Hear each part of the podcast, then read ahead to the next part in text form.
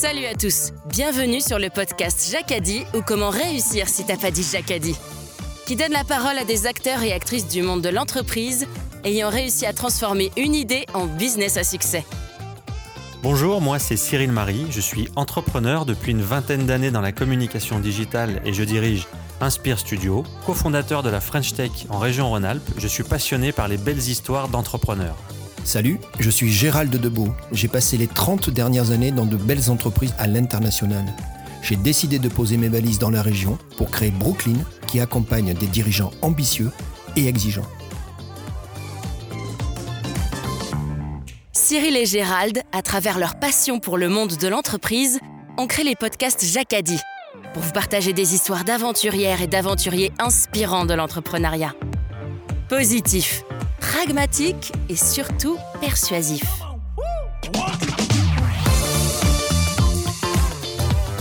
Le champ des possibles est ouvert et c'est très rare dans la vie quand on a euh, la, la Hmm. possibilité d'écrire une page blanche et partir de rien.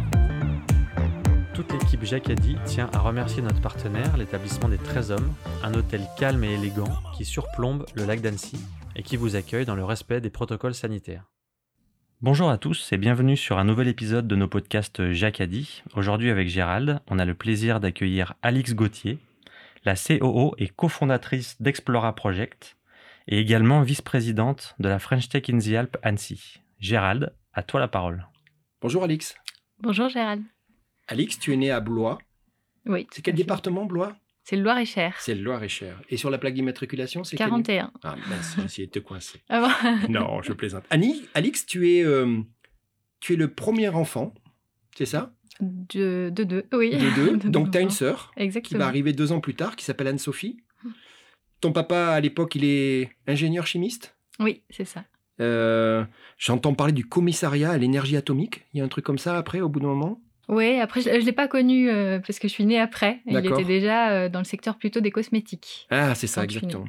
Et, et ta maman, infirmière? Voilà, elle était cadre infirmier. Elle a arrêté de travailler euh, pour euh, élever ma sœur et moi. Bon, ça c'est une bonne nouvelle. Alix, t'étais quel type de petite fille? Dis-nous tout. J'étais une petite fille qui était euh, pas très dans les premières années de ma vie un peu trop assurée. Euh, c'est probable- Assurée. Euh, pas, pas, pas assez, oui, un peu trop assurée. C'est-à-dire qu'en fait, euh, j'avais tendance à, à avoir mon point de vue et puis à penser que le monde entier penserait comme moi. Parce que c'était pas le cas. Euh, Non, c'est surtout qu'en fait, dans la vie en société, euh, Ouais. ça fonctionne pas comme ça. Ah oui, mais je suis Euh, d'accord, je comprends. Et, et donc, il a fallu que mes parents, dans les premières années, soient un peu euh, durs avec moi, en tout cas, mettre en place une éducation euh, assez, euh, on va dire, stricte, qui me cadre un peu dans mes, dans mes débords. Euh, et je suis devenue euh, peut-être probablement un peu l'inverse, donc Ah euh, oui. plutôt bonne élève et, et plutôt respectueuse du cadre social et des conventions sociales. Mais, mais ça voulait dire un peu rebelle, non Au Pas- départ, oui. peu, Et je pense qu'il me reste quelques éléments de, ces- là de là, cette. Cyril, méfions-nous, méfions-nous. Ouais, ouais. Bah, au moins, c'est posé. Alix, euh, quand on est une petite fille comme ça, un peu affirmée, et bon, t'es petite puisque t'as deux ans d'écart, l'arrivée d'Anne-Sophie a un, un impact particulier sur ton caractère? Parce que du coup, t'étais peut-être pas- prévu de partager finalement, non? Ça s'est euh, très bien passé, je pense, parce que mes parents ont bien préparé cette arrivée de ma sœur. Euh, on avait des caractères très différents et en fait, j'ai pris le rôle, comme beaucoup de grandes sœurs, je pense, de, de grande sœur protectrice. Donc, en gros, qui se sentait investie d'une mission parce qu'il fallait protéger le bébé, pro- protéger le, le, le cadet. Donc, ça s'est très bien passé. Est-ce que tu sais pourquoi tu t'appelles Alix? Alors, je crois que ça vient d'une championne de, de planche à voile, d'après ce que mes parents m'ont dit. Tu sais que tes parents, ils avaient un critère au départ. Il fallait pas que le prénom soit long pour pas qu'on puisse le contracter. Oui, c'est vrai. Et alors du coup, on Ouais. peut pas faire mieux. hein, Il y a trois lettres, Alix. Donc effectivement, oui, c'est pour eux, c'était très important. Alors du coup, je me suis permis avec les complices de leur demander pourquoi la règle visiblement a changé quand Anne-Sophie est née. On est bien d'accord. Ça fait. Elle a un, elle a un prénom contracté. Anne-Sophie, tu l'appelles comment? Alors, ses amis l'appellent Anso. Euh, mes parents l'appellent plutôt Anne- Anne-Sophie. en fait, on, a très peu contracté son, Bon, son très bien. Alors l'honneur est sauf. Mm. Euh, j'ai appris une chose, mais je viens de le vérifier grâce à toi, puisque tu es, on est en face l'un de l'autre, c'est qu'effectivement, tu as deux grands yeux bleus. Et ton papa me dit que cette petite fille affirmée, ça passait beaucoup par ton regard. Tu étais très jeune, très curieuse, toujours, toujours, toujours. Euh, Oui, et puis ça, passe, je suis quelqu'un de visuel. Je mémorise par, euh, par le regard. Enfin, j'ai besoin de voir les choses, j'ai besoin de les écrire d'ailleurs pour mémoriser. Euh, donc c'est vraiment quelque chose. La vue, je pense que c'est le sens qui est le plus important pour moi. D'accord. Alors, c'est à tel point le cas que, puisque tu es curieuse et qu'il fallait que tu vois tout, j'ai une première anecdote, et ça va te faire sourire, elle est mignonne, c'est que tu étais dans le dos de ton papa, bien évidemment, hein, on l'a tous fait pareil, mais visiblement il y a un problème, parce que rappelle-toi qu'on est dans le dos de son papa, on voit rien, puisque par des... tu as le dos, tu as la nuque, et toi ça t'allait pas, et donc assez régulièrement, alors je veux pas savoir comment, mais tu faisais comprendre qu'il fallait que soit il bouge la tête d'un côté, soit de l'autre, parce que toi il fallait à tout prix que tu vois euh, ben, ce qu'il y avait devant, ce qui se passait, c'était déjà c'était affirmé, hein c'était euh, affirmé et surtout je et c'est vraiment quelque chose qui m'est resté, c'est j'ai besoin de comprendre les choses, donc j'ai besoin de voir pour me faire un point de vue, pour me faire une opinion, c'est important que j'ai l'intégralité du contexte. Parfois d'ailleurs, c'est probablement mon tort, c'est que quand j'ai pas le contexte, j'ai plus de mal à prendre des décisions ou je me sens moins à l'aise. Mm. Bon, comment ça passe les premières années scolaires? Bien? Ça se passe bien, bah, du coup, je rentre dans ce rôle quand même de, de, de bon élève ou d'enfant sage euh, sur, dans lesquels on est un peu formaté par l'école. Et donc, euh, mes, premières années mes premières années et puis la suite de ma scolarité se passe très bien. J'apprends que chez toi, euh, il n'y avait pas de jeux vidéo. La télé, elle était plutôt au deuxième étage, au second étage.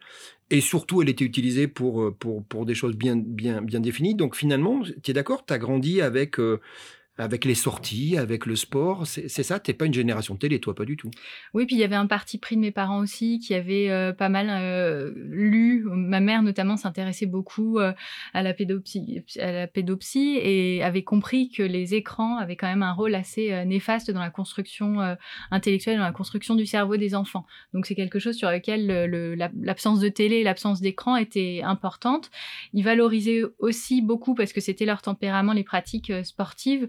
Donc on a été assez jeunes, ma sœur et moi, incités à, pratiquer euh, des sports, pratiquer la musique aussi, puisque la, la, construction musicale était un élément qui était important euh, pour eux, euh, en, se, disant, et c'était leur parti pris dans l'éducation, on va essayer de proposer de montrer un maximum de choses à nos filles mhm. et ce sont elles qui feront le choix euh, in fine de ce qu'elles voudront euh, poursuivre plus âgées. Mais l'objectif pour eux, et ça venait probablement, c'était en réaction par rapport à ce que même avait vécu, c'était de dire euh, on veut leur montrer un maximum de choses et, dans le lot elles trouveront ce qui fera leur bonheur, ce qui fera qu'elles s'épanouiront, quelle que soit l'activité professionnelle ou extra-professionnelle.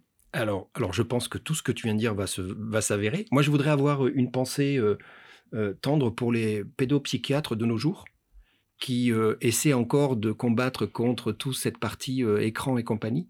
Tu te rends compte de nos jours la difficulté? Parce que de ton époque et de la mienne, aujourd'hui, la tentation, elle a été décuplée. Et, les écrans sont quasiment omniprésents. Donc c'est, c'est un sacré combat, je crois, d'essayer de, d'éloigner les enfants de... Je confirme, ouais. Alors on parle du sport. Écoute, moi ce que j'apprends, j'apprends que l'athlétisme, tu vas rentrer, euh, on appelle ça une école d'athlétisme, hein, c'est un club, et je crois que tu as 8 ans. Oui, alors ça s'est fait. Euh, ma pratique sportive a été euh, un peu compliquée dans la façon dont elle s'est mise en place. C'est-à-dire que justement, euh, j'ai essayé plein de sports et pendant longtemps, j'étais la plus jeune, pas la, plus jeune, parfois même la seule fille au sein des sports que j'ai pratiqués. J'ai mis du temps à adhérer à une pratique qui soit celle vraiment que j'ai choisie. Et je l'ai trouvée dans l'athlétisme parce que dans un cross organisé par l'école, je me suis aperçue que je, je courais pas trop mal et ça m'a donné envie de rejoindre un club d'athlétisme dans lequel j'ai trouvé un groupe qui résonne un peu plus en termes d'âge euh, des, des, autres enfants qui pratiquaient euh, et de diversité aussi des sports qu'on peut pratiquer parce que c'est ce qui est génial dans une école d'athlétisme et je vais faire la promotion de l'athlétisme.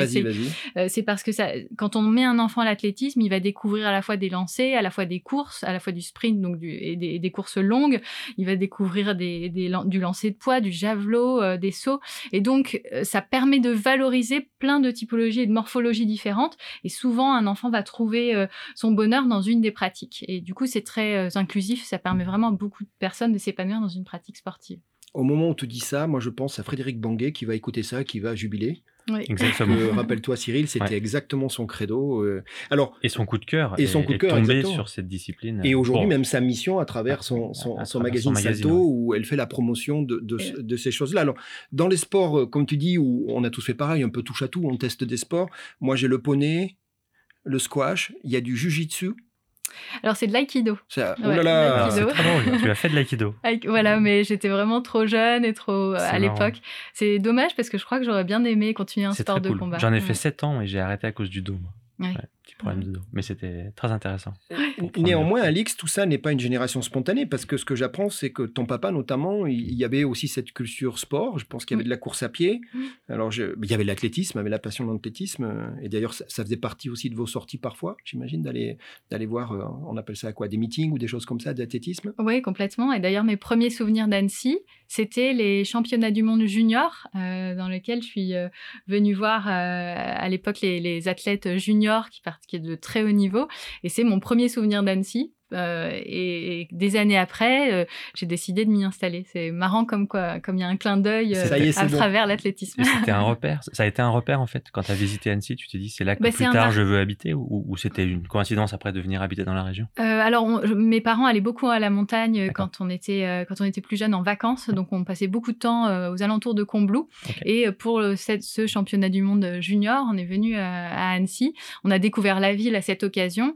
Et au moment où on a décidé de localiser Copine de voyage à Annecy, je connaissais la ville. C'était associé à des souvenirs qui étaient euh, forcément très très positifs. Et du coup, je me suis totalement projetée dans cette ville euh, dans laquelle je choisissais de m'installer à la fois personnellement et professionnellement. Donc, Alix, grâce à toi, notre journée, elle est gagnée. Parce que un des objectifs humbles mais sincères de Jacques Addy, tu l'as compris, c'est de ré- les révéler. Tous Mm. ces petits points d'achoppement, tous ces triggers, tous ces pierres blanches qui font que, comme tu le dis, bah, finalement, il y, a du- il y a du sens quelque part. Alors moi, j'ai appris un truc qui m'a fait sourire. Alors, pas de jeux vidéo, la télé plutôt euh, loin, mais ça veut pas dire non plus pas, pas, pas jouer. Et alors, toi, tu es de la génération Pokémon. Soyons clairs. Oui, même si alors Pokémon c'était peut-être euh, c'était peut-être un tout petit peu plus jeune que moi. D'accord. Euh, mais euh, on a dans mes cours d'école il y avait encore les billes, il y avait encore les pogs Ah oui, et ce genre de, choses. Donc, Alors finalement je suis, peut-être un peu trop âgée pour les Pokémon. Il y, a, il y a ton papa, avec un œil bienveillant, qui me dit que dans tes pratiques sportives, il y avait quelque chose qui l'avait étonné, qu'il avait remarqué, c'est que tu étais toujours meilleur en équipe qu'en individuel. Oui, ça, ça a été une constante, ça l'est toujours, c'est que l'équipe me transcende. C'est-à-dire que, euh, j'ai- à titre individuel, j'ai- mon entraîneur me disait, Alix, euh, t'es trop gentil, quand tu te mets sur une ligne euh, de départ, il faut que tu aies envie de bouffer les autres, alors que moi, quand je me mettais sur une ligne de départ, en- sur un 400 mètres haie, j'avais envie de discuter avec les autres filles dans les starting blocks ça, à se fait, côté. ça se fait pas beaucoup, je suis d'accord. C'est ça. Pas tes mon, potes. mon- mon entraîneur prenait cet exemple en disant euh, tu te mets, tu- ça devient tes meilleurs ennemis, ça devient Ouais. des gens que tu veux détruire. J'ai j'ai pas cet état d'esprit où en fait euh, je pense que la- le fait de gagner ça passe par la destruction de l'autre. Et, et par contre, quand je sens que j'ai une équipe autour de moi et que je suis euh, un des éléments euh, essentiels de la chaîne, là pour le coup ça décuple ma motivation et ce que je ne suis pas capable en termes de performance même stricte sur un 400 mètres de faire pour moi-même sur un 400 mètres plat, je suis capable de le faire pour, euh, pour mon équipe. Et ça a toujours été les plus beaux moments, à la fois en termes de performance individuelle, donc de courir en équipe, mais aussi dans euh, du coup les, les titres ou en tout cas les les grands événements euh, qu'on a pu gagner euh, sur des relais notamment, parce que c'est par essence euh, la, discipline sportive collective en athlétisme. Et quand tu dis un fil rouge, c'est-à-dire que tu nous avoues aujourd'hui qu'encore aujourd'hui, dans ton rôle d'entrepreneur, se forme le nous par rapport au jeu, le nous te nourrit. C'est ça que tu es en train de dire. C'est encore le cas aujourd'hui. Voilà, j'aurais pas pu. Et d'ailleurs, c'est c'est assez marrant. J'ai sauté dans l'entrepreneuriat parce qu'à un moment, j'ai rencontré une équipe d'associés avec qui j'avais envie de mener ce projet. Ça a été le cas pour Copines de voyage, c'est le cas pour Explora Project. Je n'aurais pas pu être. euh, bah, vous avez aussi interviewé euh, Julie, euh, me lancer seule. Pourquoi? Parce qu'à un moment, j'ai besoin d'itérer, j'ai besoin d'être challengée par quelqu'un, j'ai besoin que cette aventure, et il y ait une- un gros lien de solidarité qui se fasse autour d'une aventure qui va prendre une place extrêmement importante dans nos vies. Donc c'est un élément qui est clé pour moi, cette notion de créer une équipe. Alors il y a le- le- la relation avec mes associés, mais il y a aussi la constitution d'une équipe de salariés Oui, et ils, ils font, ils sont partie prenante des aventures que je vis. Et, et c'est clair que quand j'ai voulu être entrepreneur, je pouvais pas non plus me dire l'entrepreneuriat, c'est développer mon propre business. Ma conception, c'était tout de suite de me dire, j'ai envie que ce soit une aventure collective, donc avec des associés, avec des salariés, Mm. que je vais faire grandir avec cette aventure aussi. On partage les, les galères et les réussites. C'est ça un peu.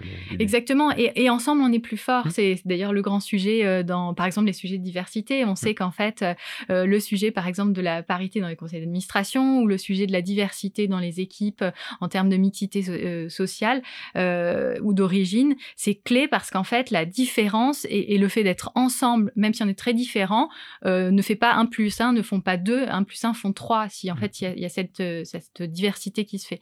Donc le collectif est pour moi clé parce que ça permet d'aller bien plus loin que la somme des individualités. Alix, 1 plus 1 font 3, donc euh, je, comprends le concept. Alors, entre 10-12 ans, vous l'avez fait toutes les deux avec ta sœur, le 1 plus 1 font 3. Euh, il y avait une sortie en montagne, en famille, hein, où vous marchez. C'était Mer des Glaces, hein, pas très loin d'ici. Et en fait, vous n'avez pas arrêté d'accélérer avec ta sœur et toi, parce que l'une ni l'autre, vous n'acceptiez que quelqu'un soit devant vous. Sauf que le problème, c'est qu'on connaît le sentier, il y a toujours quelqu'un par définition devant toi, hein, c'est comme sur la route. Et ce jour-là, ça a pris des proportions incroyables. Ton père et ta mère euh, ont à un moment abandonné d'essayer de vous calmer, et vous êtes partis comme des V2. Donc là, vous étiez 1 plus 1, peut-être égal 5, hein, je sais pas, Alix. Et, et, et, et ton père me dit à juste titre, c'était tout à fait ce caractère-là, quoi. C'était, c'était, non, non, attends, tant qu'il y a quelqu'un devant moi, je continue. Et, vous avez planté vos parents d'ailleurs, qui ont fini tout seuls. Hein. Il me l'a dit, il m'a dit, du coup, c'était pas vraiment une sortie familiale parce que les deux filles, elles étaient devant.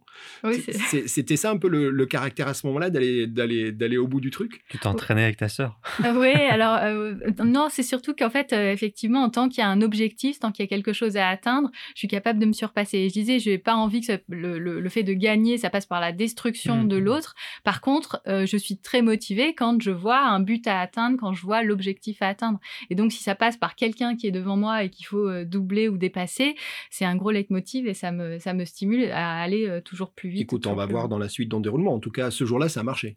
Oui, tout à fait. Donc, on parlait des études. Tu vas faire un bac ES oui. avec mention.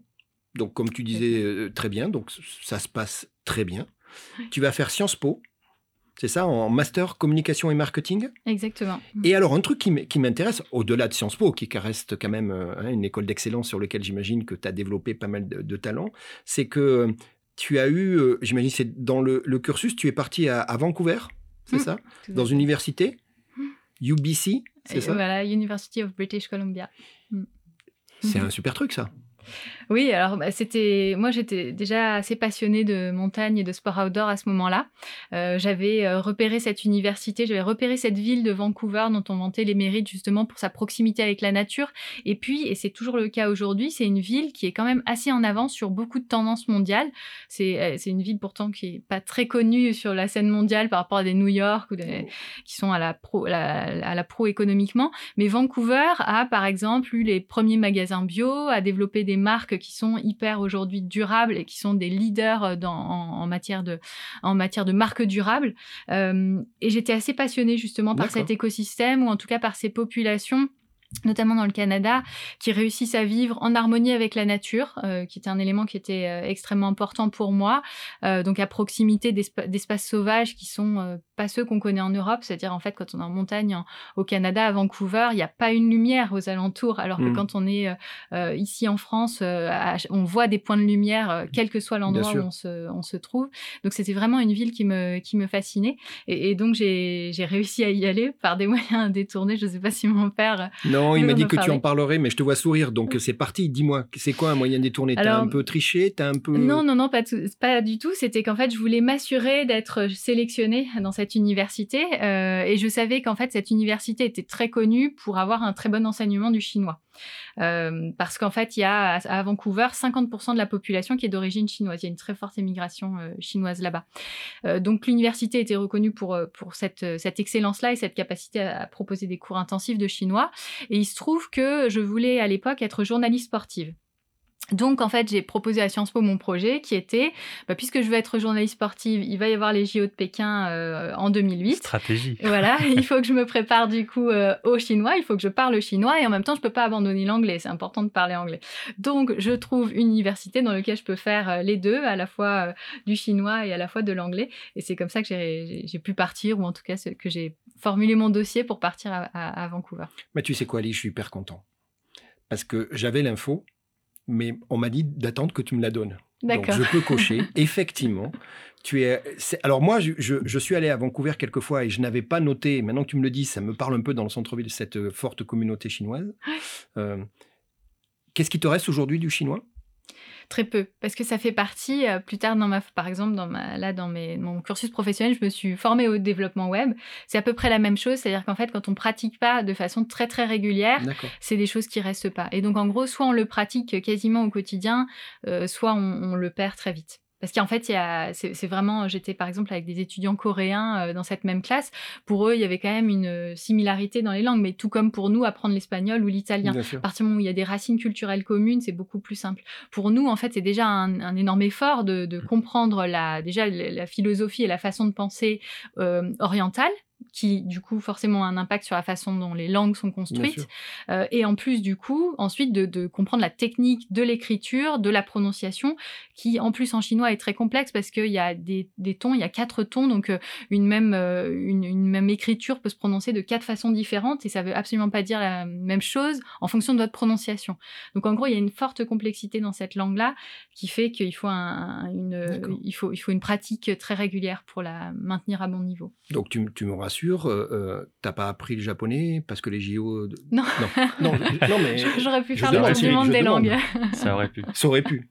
Alix, moi, il y a un truc qui, me plaît beaucoup. Tu dis, bah, à un moment, euh, je voulais être journaliste sportif et on a compris que le sport, bah, tu as grandi avec, hein, tu, tu, le disais.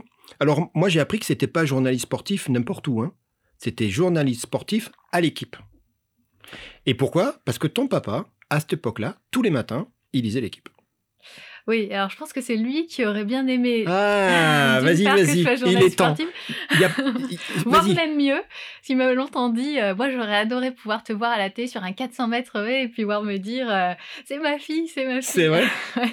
Donc lui, lui, il aurait aimé que tu fasses une carrière dans le sport ou que tu fasses une carrière dans le journalisme sportif. je, surtout une carrière dans le sport. Et je pense que du coup, il s'est dit, Bon, elle sera pas sportive de haut niveau, elle a eu Sciences Po, euh, c'est pas mal pour elle, mais je, je suis pas sûre qu'en fait, il, valorise autant Sciences Po que les, que les sportifs de haut niveau. Ah, attends. On lui posera la question. De toute façon, il écoute, là, tu peux lui dire tout, vas-y. Hein. Vrai.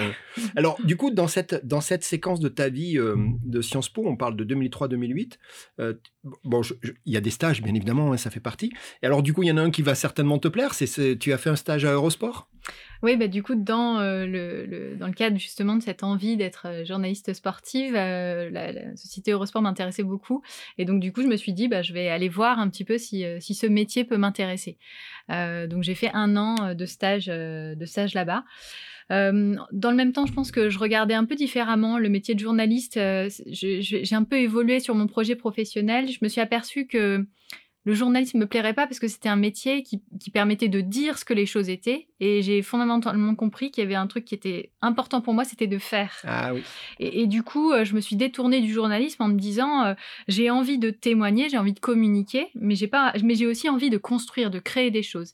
Et j'avais le sentiment euh, que l'entreprise était une entité où je pouvais créer. C'était pas l'entrepreneuriat à cette époque-là parce que je venais pas d'un cadre dans lequel les gens étaient entrepreneurs, je savais même pas ce que c'était.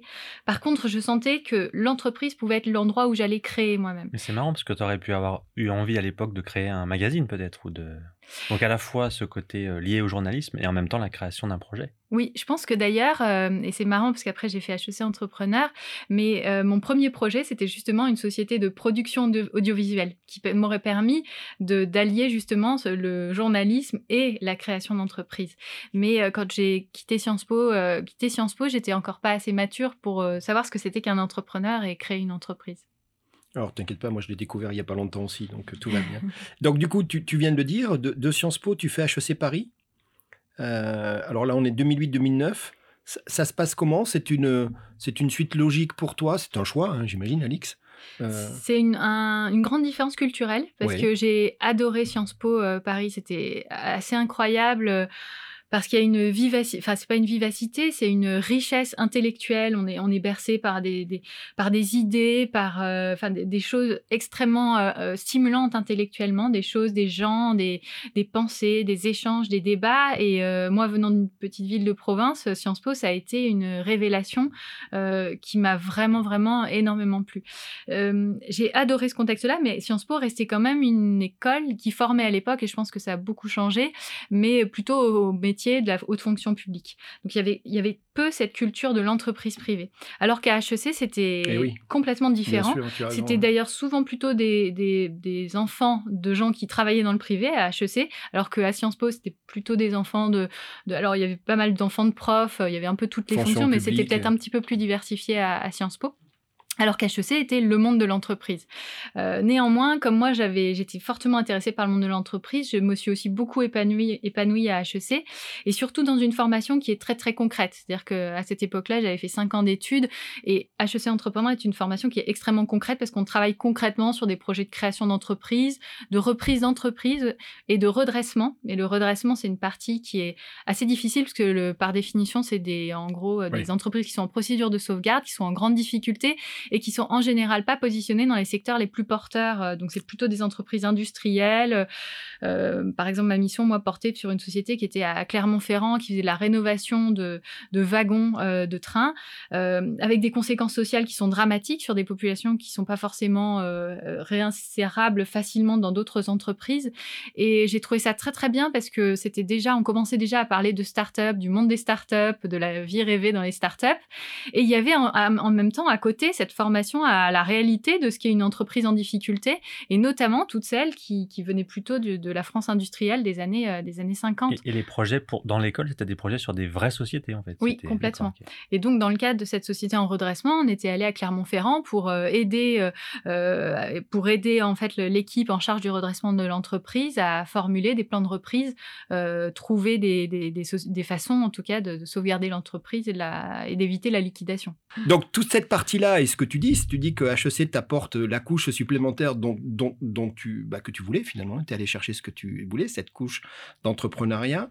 Euh, à, la fin de tout ça, euh, tu es gradué, tu es diplômé, tout, se passe bien. Tu, te mets à chercher du boulot, euh, tu trouves, mais, tu vas prendre une autre décision?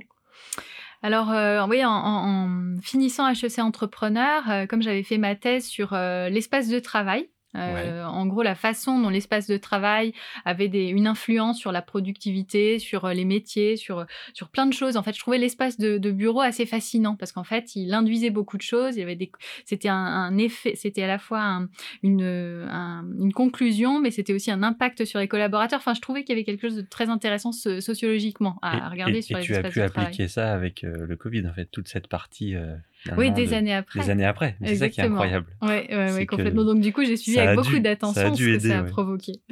Et euh, du coup, j'ai fait ma thèse et, sur ce, donc, sur ce, sujet-là. Euh, et puis ensuite, on m'a proposé un, job, du coup, dans une société qui euh, travaillait justement sur ces notions d'aménagement des espaces de travail.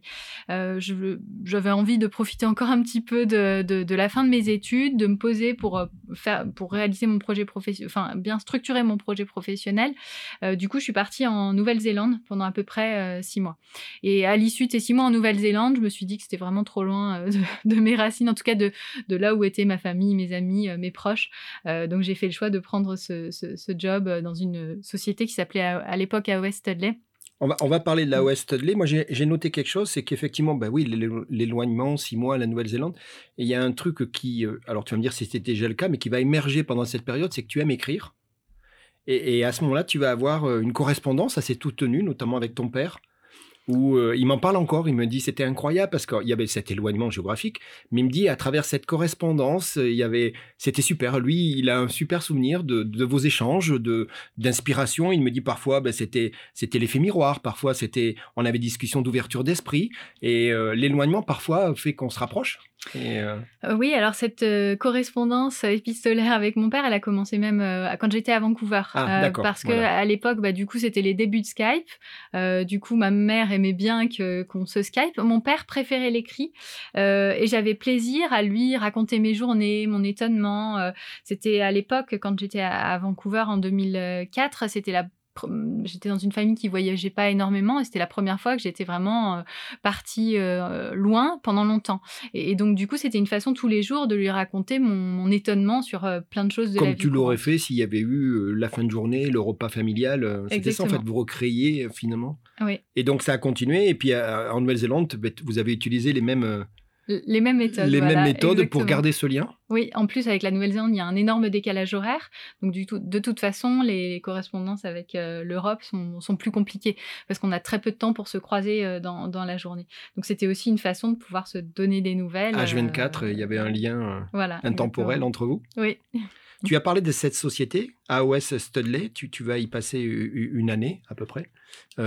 Donc là, c'est du layout, c'est ça, c'est l'ag- l'agencement au sein des entreprises? C'est du conseil en immobilier d'entreprise. Donc, il y avait des parties de l'entreprise qui travaillaient sur euh, bah, le, le calcul et la- le calcul des espaces nécessaires aux entreprises. Il y avait toute une partie qui mettait en place la recherche immobilière euh, et la création des, des locaux. Et puis, il y avait une dernière équipe de change management, justement, qui était plutôt liée à de l'accompagnement de collaborateurs qui allaient rentrer dans des locaux très différents.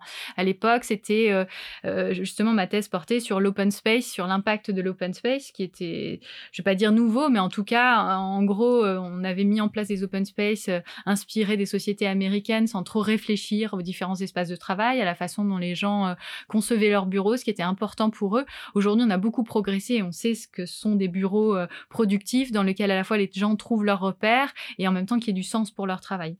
Donc, à, toute, à cette époque, c'était assez fascinant parce que l'immobilier de bureau était en train d'évoluer pour trouver son propre modèle, son modèle européen de qu'est-ce que c'est qu'un bel espace de travail qui permet à la fois de créer de la productivité et en même temps aux, gens euh, d'échanger ensemble, donc de pas créer des espaces fermés dans lesquels on se parle jamais de la journée, de créer des lieux d'inspiration et en même temps des lieux qui soient plus neutres.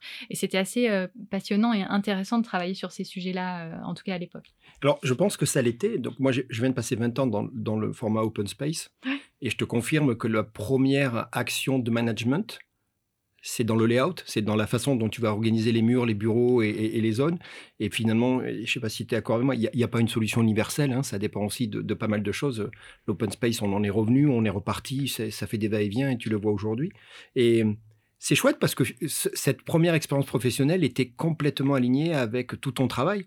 Tout, tout- donc, c'est toi qui avais choisi cette entreprise? Comment on trouve une entreprise assez pointue dans ce domaine? Euh, J'avais interviewé la directrice marketing de Ah, cette bien, société dans le cadre de, ma, de mon mémoire, justement pour, euh, pour comprendre euh, comment ils travaillaient sur, sur Donc, ces vous, sujets-là. vous vous étiez identifiés mutuellement, c'est ça? Et ce qui a fait Exactement. le. Et elle s'est dit, bah tiens, c'est intéressant, euh, une étudiante d'HEC qui s'intéresse à, à ces sujets-là, euh, bah, j'aimerais bien du coup qu'elle vienne rejoindre ma société parce qu'elle a l'air d'avoir compris les enjeux et elle est probablement capable, parce que je travaille en marketing et communication, de savoir bien le retranscrire du coup en extérieur pour, euh, pour nos futurs clients.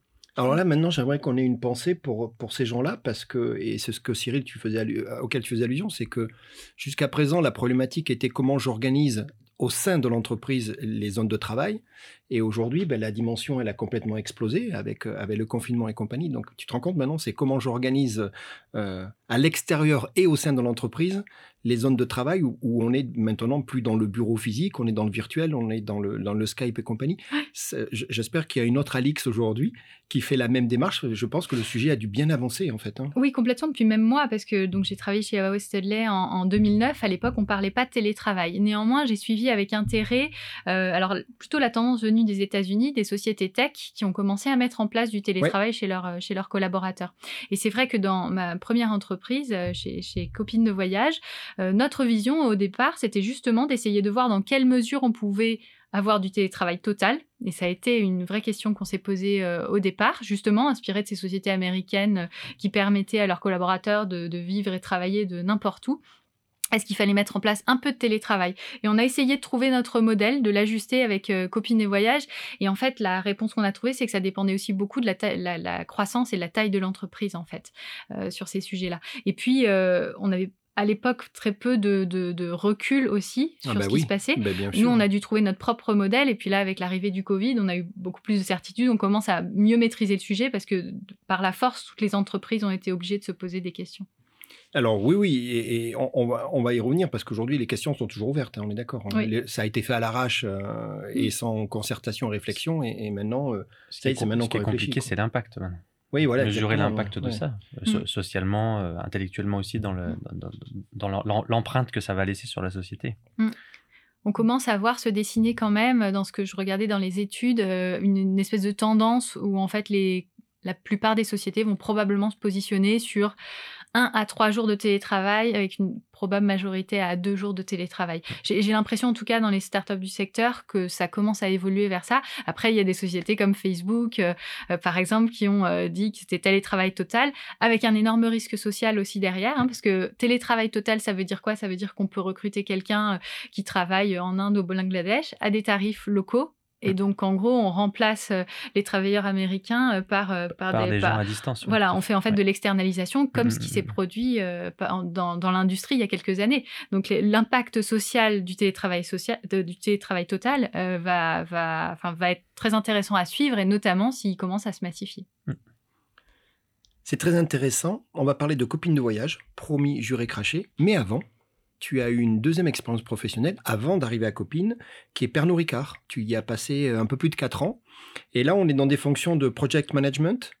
Euh, c'est ça, c'était une sacrée expérience là aussi. Comment tu te retrouves chez, chez Pernod Ricard? Du project management sur de la communication institutionnelle. C'est ça, exactement. Euh, alors c'était une opportunité, euh, un, une opportunité qui avait été identifiée par une de mes amies qui me dit bah tiens, on m'a on m'a repéré pour ce poste-là. c'est un poste qui est à Marseille. Pour les, la première année, je l'ai passé à Marseille. je me suis dit que ça pouvait t'intéresser. Donc j'ai rejoint d'abord la société Ricard à Marseille avant de partir un an après au siège du groupe qui se trouve à Paris, du coup, au, au, au siège du groupe Pernod Ricard. Et ça, a été cinq années qui ont été extrêmement, enfin quatre années extrêmement formatrices. Euh, D'abord parce que c'est un groupe un peu spécifique dans le CAC 40, qui est encore beaucoup détenu par euh, Oui. la, la, la famille, La famille, euh, Ricard. exact. ouais. Du coup, en termes, je pense, managérial, en termes de, De culture d'entreprise, ouais. de gouvernance, c'est, c'est, je pense, euh, plus agré- probablement beaucoup plus agréable de travailler chez Pernod Ricard que dans beaucoup d'autres euh, groupes, euh, parce que justement, on sent encore cette euh, culture d'entreprise assez forte et cet héritage de la famille, euh, de la famille Ricard. Et puis, ça a été aussi extrêmement intéressant parce que, comme tout groupe du CAC 40, les projets sont passionnants, Mm. euh, les budgets sont importants.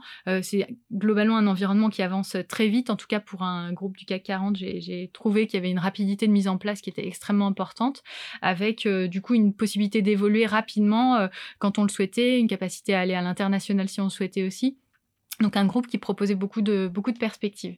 Néanmoins, euh, on va probablement le voir. Néanmoins, Alix. Ah, attention, elle te tend des perches. Attends, Voilà. ouais, non, mais, euh, en fait, elle fait mon boulot. c'est ça ce que j'allais dire. Ouais. Oui, mais rappelle-toi, elle voulait être journaliste. hein. Eh ben, vu. Attention, Alix. Néanmoins, il y a bien quelque chose qui se passe, parce qu'à un moment, on, on- on en a parlé, à un moment, ce format d'entrepreneur, ou du moins d'avoir ton propre business, il n'est pas arrivé de génération spontanée, il, était là, il- quoi, tu l'as senti grandir, il y a une opportunité. Quel a été ton jacadi qui a fait qu'à un moment, tu, quittes ce format-là? Alors, il y a deux choses. J'ai continué de rester connectée au réseau des entrepreneurs par le biais de la mailing list des anciens de notre, euh, de, de- notre euh, euh, master, la mailing list d'HEC Entrepreneurs. Donc, je continuais de voir passer des opportunités, des, projets en création, des demandes d'associés, etc. au sein de cette mailing list. Et, et je savais qu'il y a un moment, parce que c'était la promesse que je m'étais faite en, en quittant HEC Entrepreneurs, c'est que euh, je m'étais dit, je me sens pas mature suffisamment pour lancer mon projet d'entreprise aujourd'hui. Je, je le sens pas. Je pense qu'en fait, il me manque des choses. euh, il me manque des choses dans ma formation. J'ai besoin d'aller en entreprise pour me, mieux me former.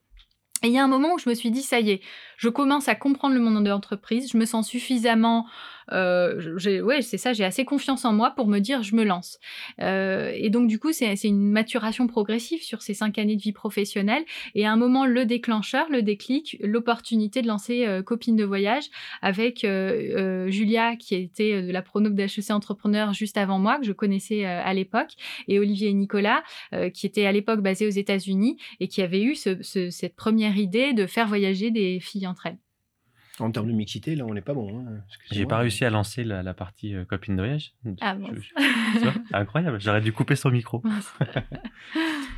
Moi, je t'ai oh, croisé la première fois sur un pitch euh, French Tech à l'époque. Annecy Startup, ça s'appelait même. Je sais pas si tu te souviens, c'était bien Oui. avant la French Tech. C'était la première as- association. Et, euh, et c'était euh, justement sur la, la présentation du projet. Et la, mise en forme en fait. Tu peux nous parler un petit peu de cette époque? Oui, tout à fait. Donc du coup, euh, avec Julia, on décide de, sauter le pas euh, ensemble. Euh, elle était elle-même salariée dans un grand groupe et on se dit, bah voilà, on a envie d'entreprendre, l'idée nous plaît, on va la mettre en exécution. on fait le choix pour baser l'entreprise de se dire, on va à Annecy pour des raisons personnelles pour, pour Julia et puis pour moi parce que la, la région avait une résonance particulière pour moi. Donc on commence à, du coup prendre des contacts, à rencontrer l'écosystème euh, local. Donc les premiers qu'on rencontre, c'est euh, au sein de dans l'écosystème TESAM, c'est euh, avec toi, c'est avec des, gens comme Brise d'initiative Grand Annecy. donc on commence à, créer notre réseau dans la région. et c'est comme ça qu'on commence à mettre en place les prémices de, copines de voyage et à progressivement se dire, bah, ça y est, on concrétise le projet. Et comment est née la verticale parce que c'est une verticale en fait, copine de voyage, dans le domaine, dans le monde du voyage? Euh, est-ce que c'est arrivé spontanément? Est-ce que vous avez fait des tests? Est-ce que vous avez creusé d'autres sujets? C'était peut-être pas directement celui-ci au départ. Comment ça s'est passé en fait cette euh, Ouais, mes associés de l'époque, Olivier et Nicolas, avaient eu l'idée de faire, d'essayer de faire partager des chambres d'hôtel euh, à des gens. Et bizarrement, ils se sont dit tiens, les filles, elles veulent, elles veulent partager une chambre d'hôtel avec des filles. et donc par itération progressive, ils étaient arrivés au fait qu'en fait les filles voyaient, voulaient plutôt partager un voyage avec des filles et était arrivé sur ce concept de copine de voyage, plutôt en regardant d'ailleurs une génération qui était euh, la génération de nos mamans, euh, donc 50-60, libérées des contraintes des enfants, qui disaient bah tiens, euh, moi je voyagerais bien, mais, mais mes copines, elles, sont, elles ont encore leurs enfants à charge, donc du coup, on, on, a personne avec qui partir.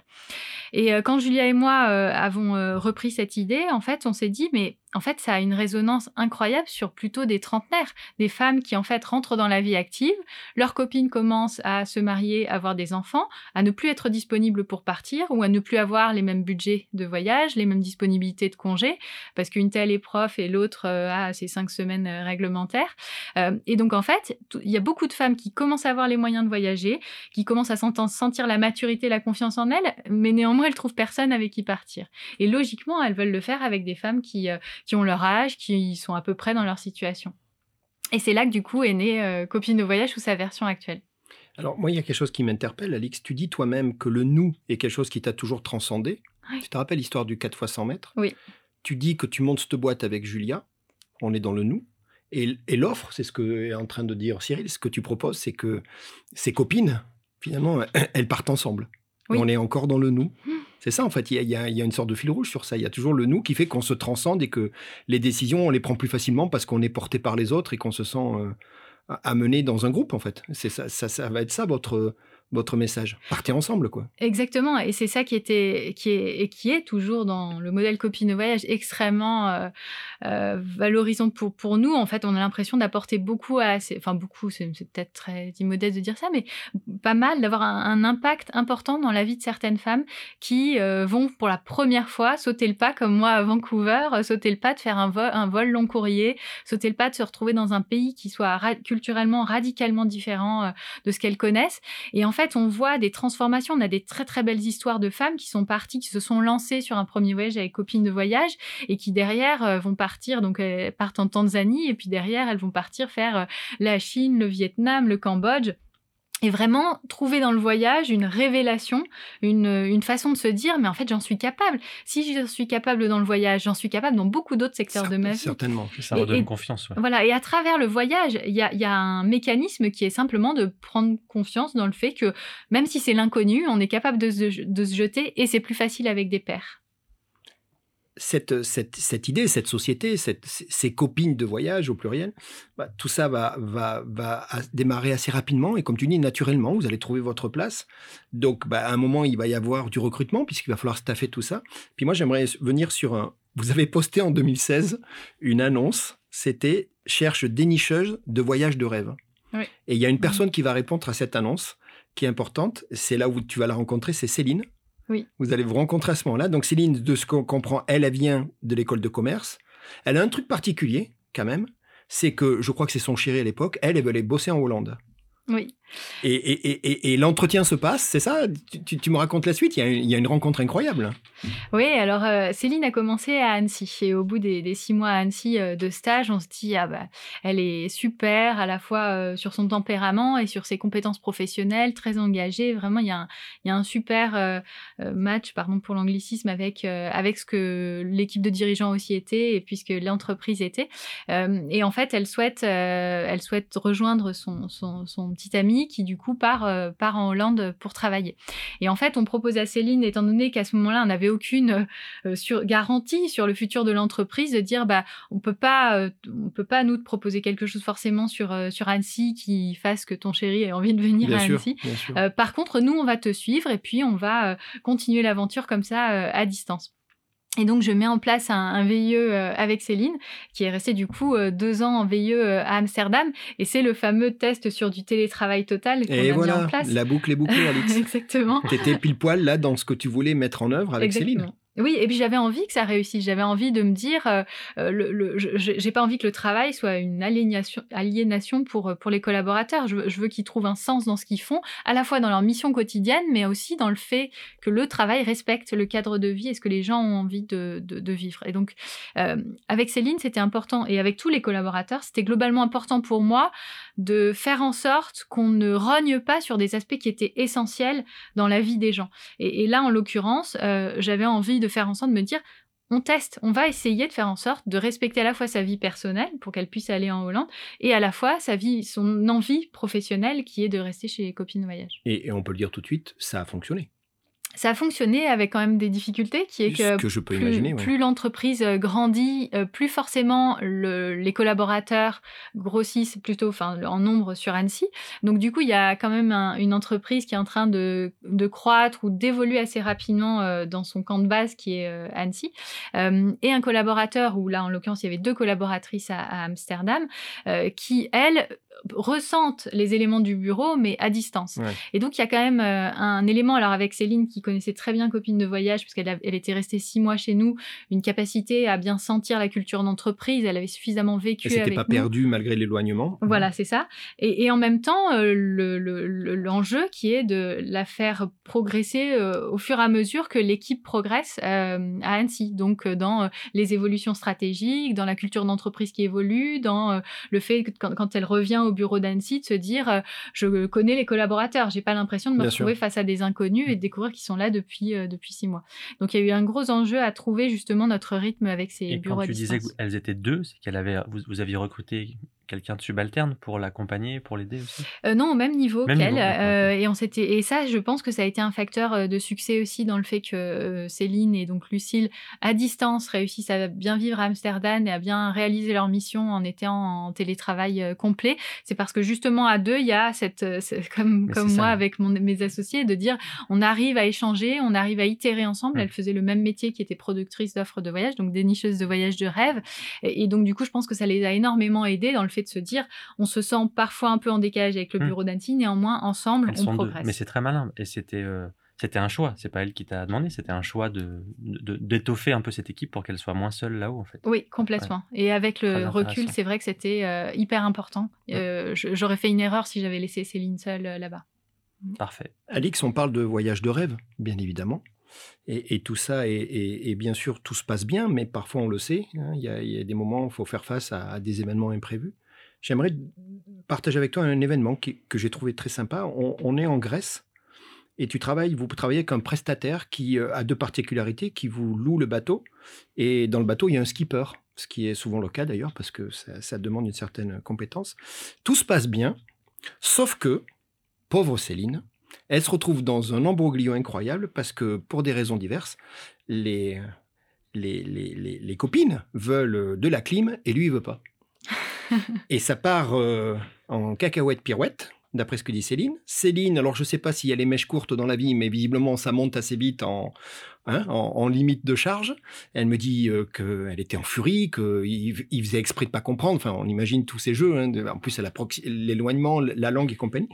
Et puis en fait, c'est là où toi tu es intervenu, avec visiblement beaucoup de flegme, beaucoup de calme, tu as pris le, lead, tu as appelé le skipper, tu te rappelles de...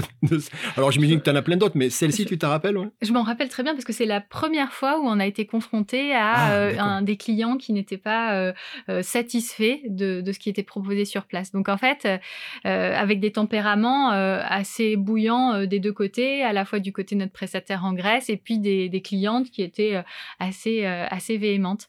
Et en fait, c'est marrant, mais ça a été très formateur. C'était le premier après de... Bah, bah, étant donné vu le nombre de, personnes qu'on a fait voyager avec copines de voyage, on a forcément eu à gérer euh, ce genre de du, moins bien et, des et en fait moi je conçois un peu notre rôle comme étant celui d'arbitre parce qu'un prestataire sur place va toujours dire que sa prestation était parfaite, qu'il n'y a aucun problème et une cliente va dire que c'était pas bien. Et nous notre rôle c'est d'essayer de trouver le vrai le vrai en tout cas le plus juste et le plus objectif dans ce qui s'est passé.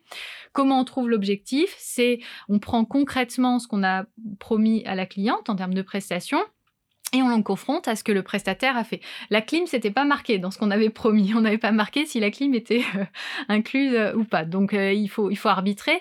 Et comment on arbitre? On arbitre en se disant est-ce que mes clientes ont vécu un, un, bon voyage confortable et agréable? En l'occurrence, sur ce sujet, quand on est un 15 août en Grèce, euh, pas mettre de clim sur un bateau, c'est désagréable. Et, j'ai estimé, par exemple, que les clientes avaient raison euh, de, râler parce que, effectivement, il y avait un inconfort sur la prestation qui était proposée. Et des cas comme ça, quand on est agent de voyage, on en traite beaucoup. Je, l'imagine. Et, du coup, c'est pour ça que enfin, ça a été le premier cas. Et Céline l'a découvert. Je pense que maintenant, elle a une, approche euh, différente. C'est ce qu'elle dit, elle. Hein. Ça a été, elle, très formateur puisqu'elle a vu comment toi, tu es intervenu, comment tu as trouvé la solution. Pour elle, il n'y en avait pas, bien évidemment. Tu imagines bien, au moment où elle est montée en pression, il n'y avait pas de Et toi, tu lui as montré que si, avec une technique, avec une prise de recul factuelle, comme tu dis, euh, ben, la solution, elle était là et, le voyage a continué et tout le monde était content. Oui, complètement. Donc c'est un apprentissage à faire sur, euh, sur ce métier-là.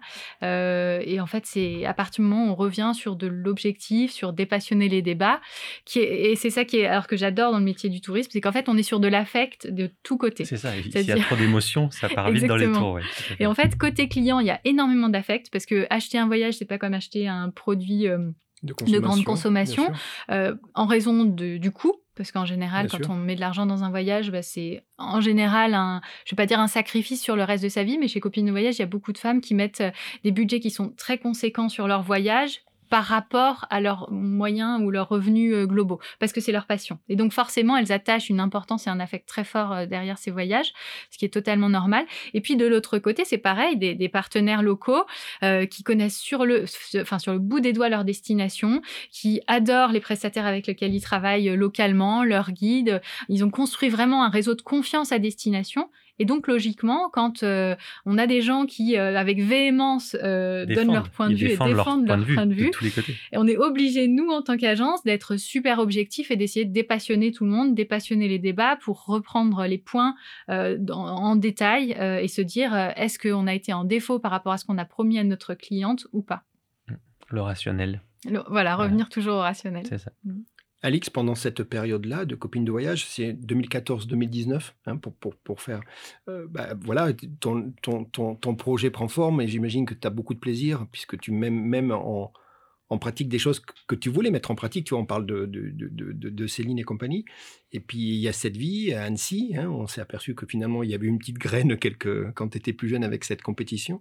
Et tu vas rencontrer une deuxième personne qui va être très importante dans ta vie. Tu vas rencontrer Pierre donc Pierre, vous vous rencontrez la première fois que vous êtes ensemble, vous prenez un café euh, là dans le quartier de la gare, c'est ça?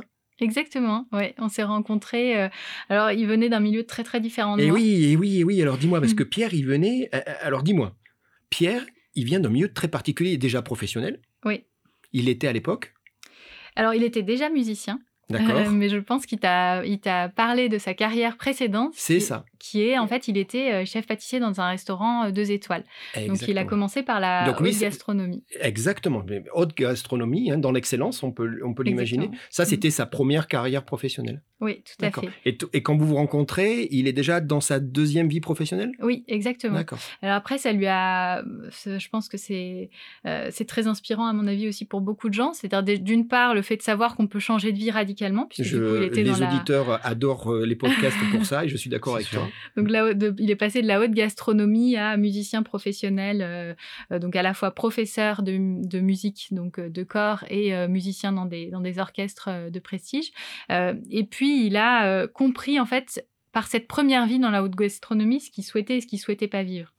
Et ça lui a donné beaucoup de recul sur la façon de mener sa deuxième carrière, euh, la façon d'apprendre, euh, beaucoup de maturité sur, euh, et de recul qu'on n'a pas forcément sur le métier qu'on choisit quand on a 18 ou 20 ans.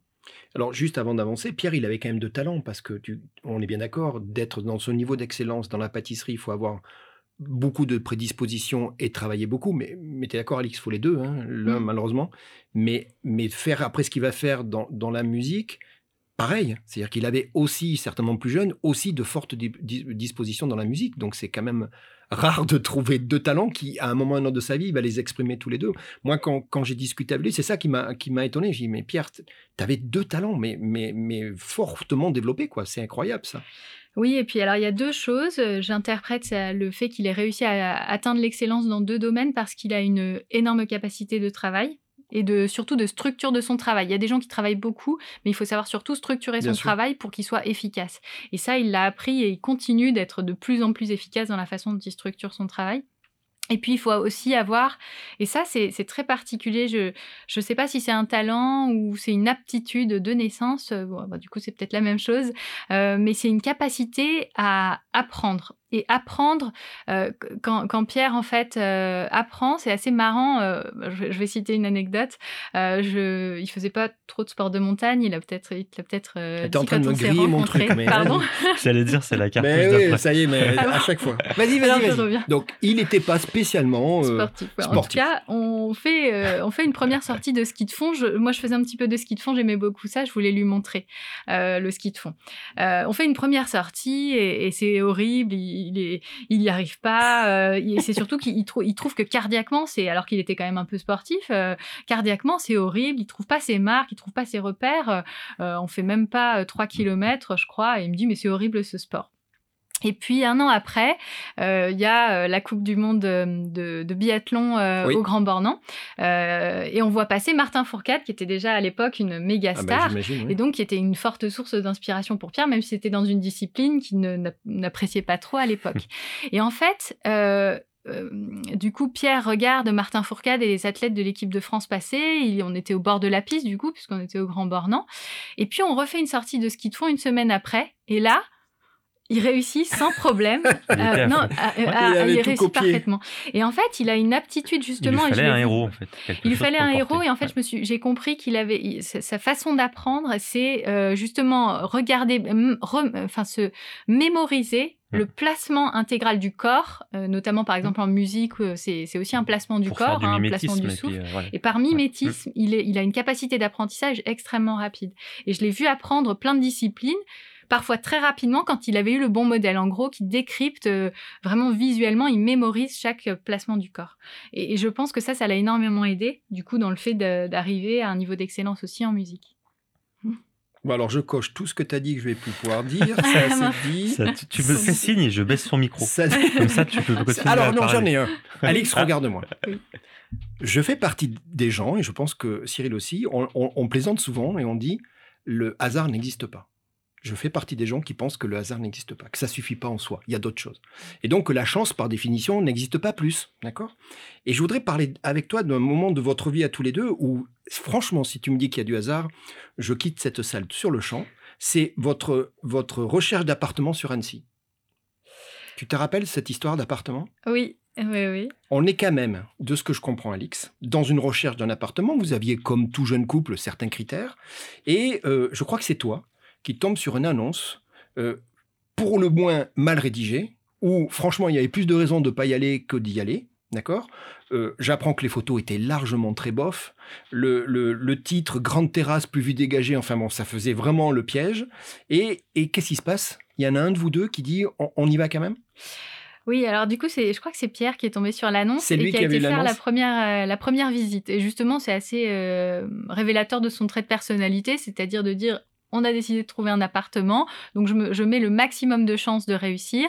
Et c'est quoi euh, le maximum de chances? C'est il faut visiter beaucoup mmh. d'appartements et il faut le faire rapidement. Donc, on y va, on visite 5 appartements par jour s'il faut. Mais on va finir par trouver l'appartement de nos rêves.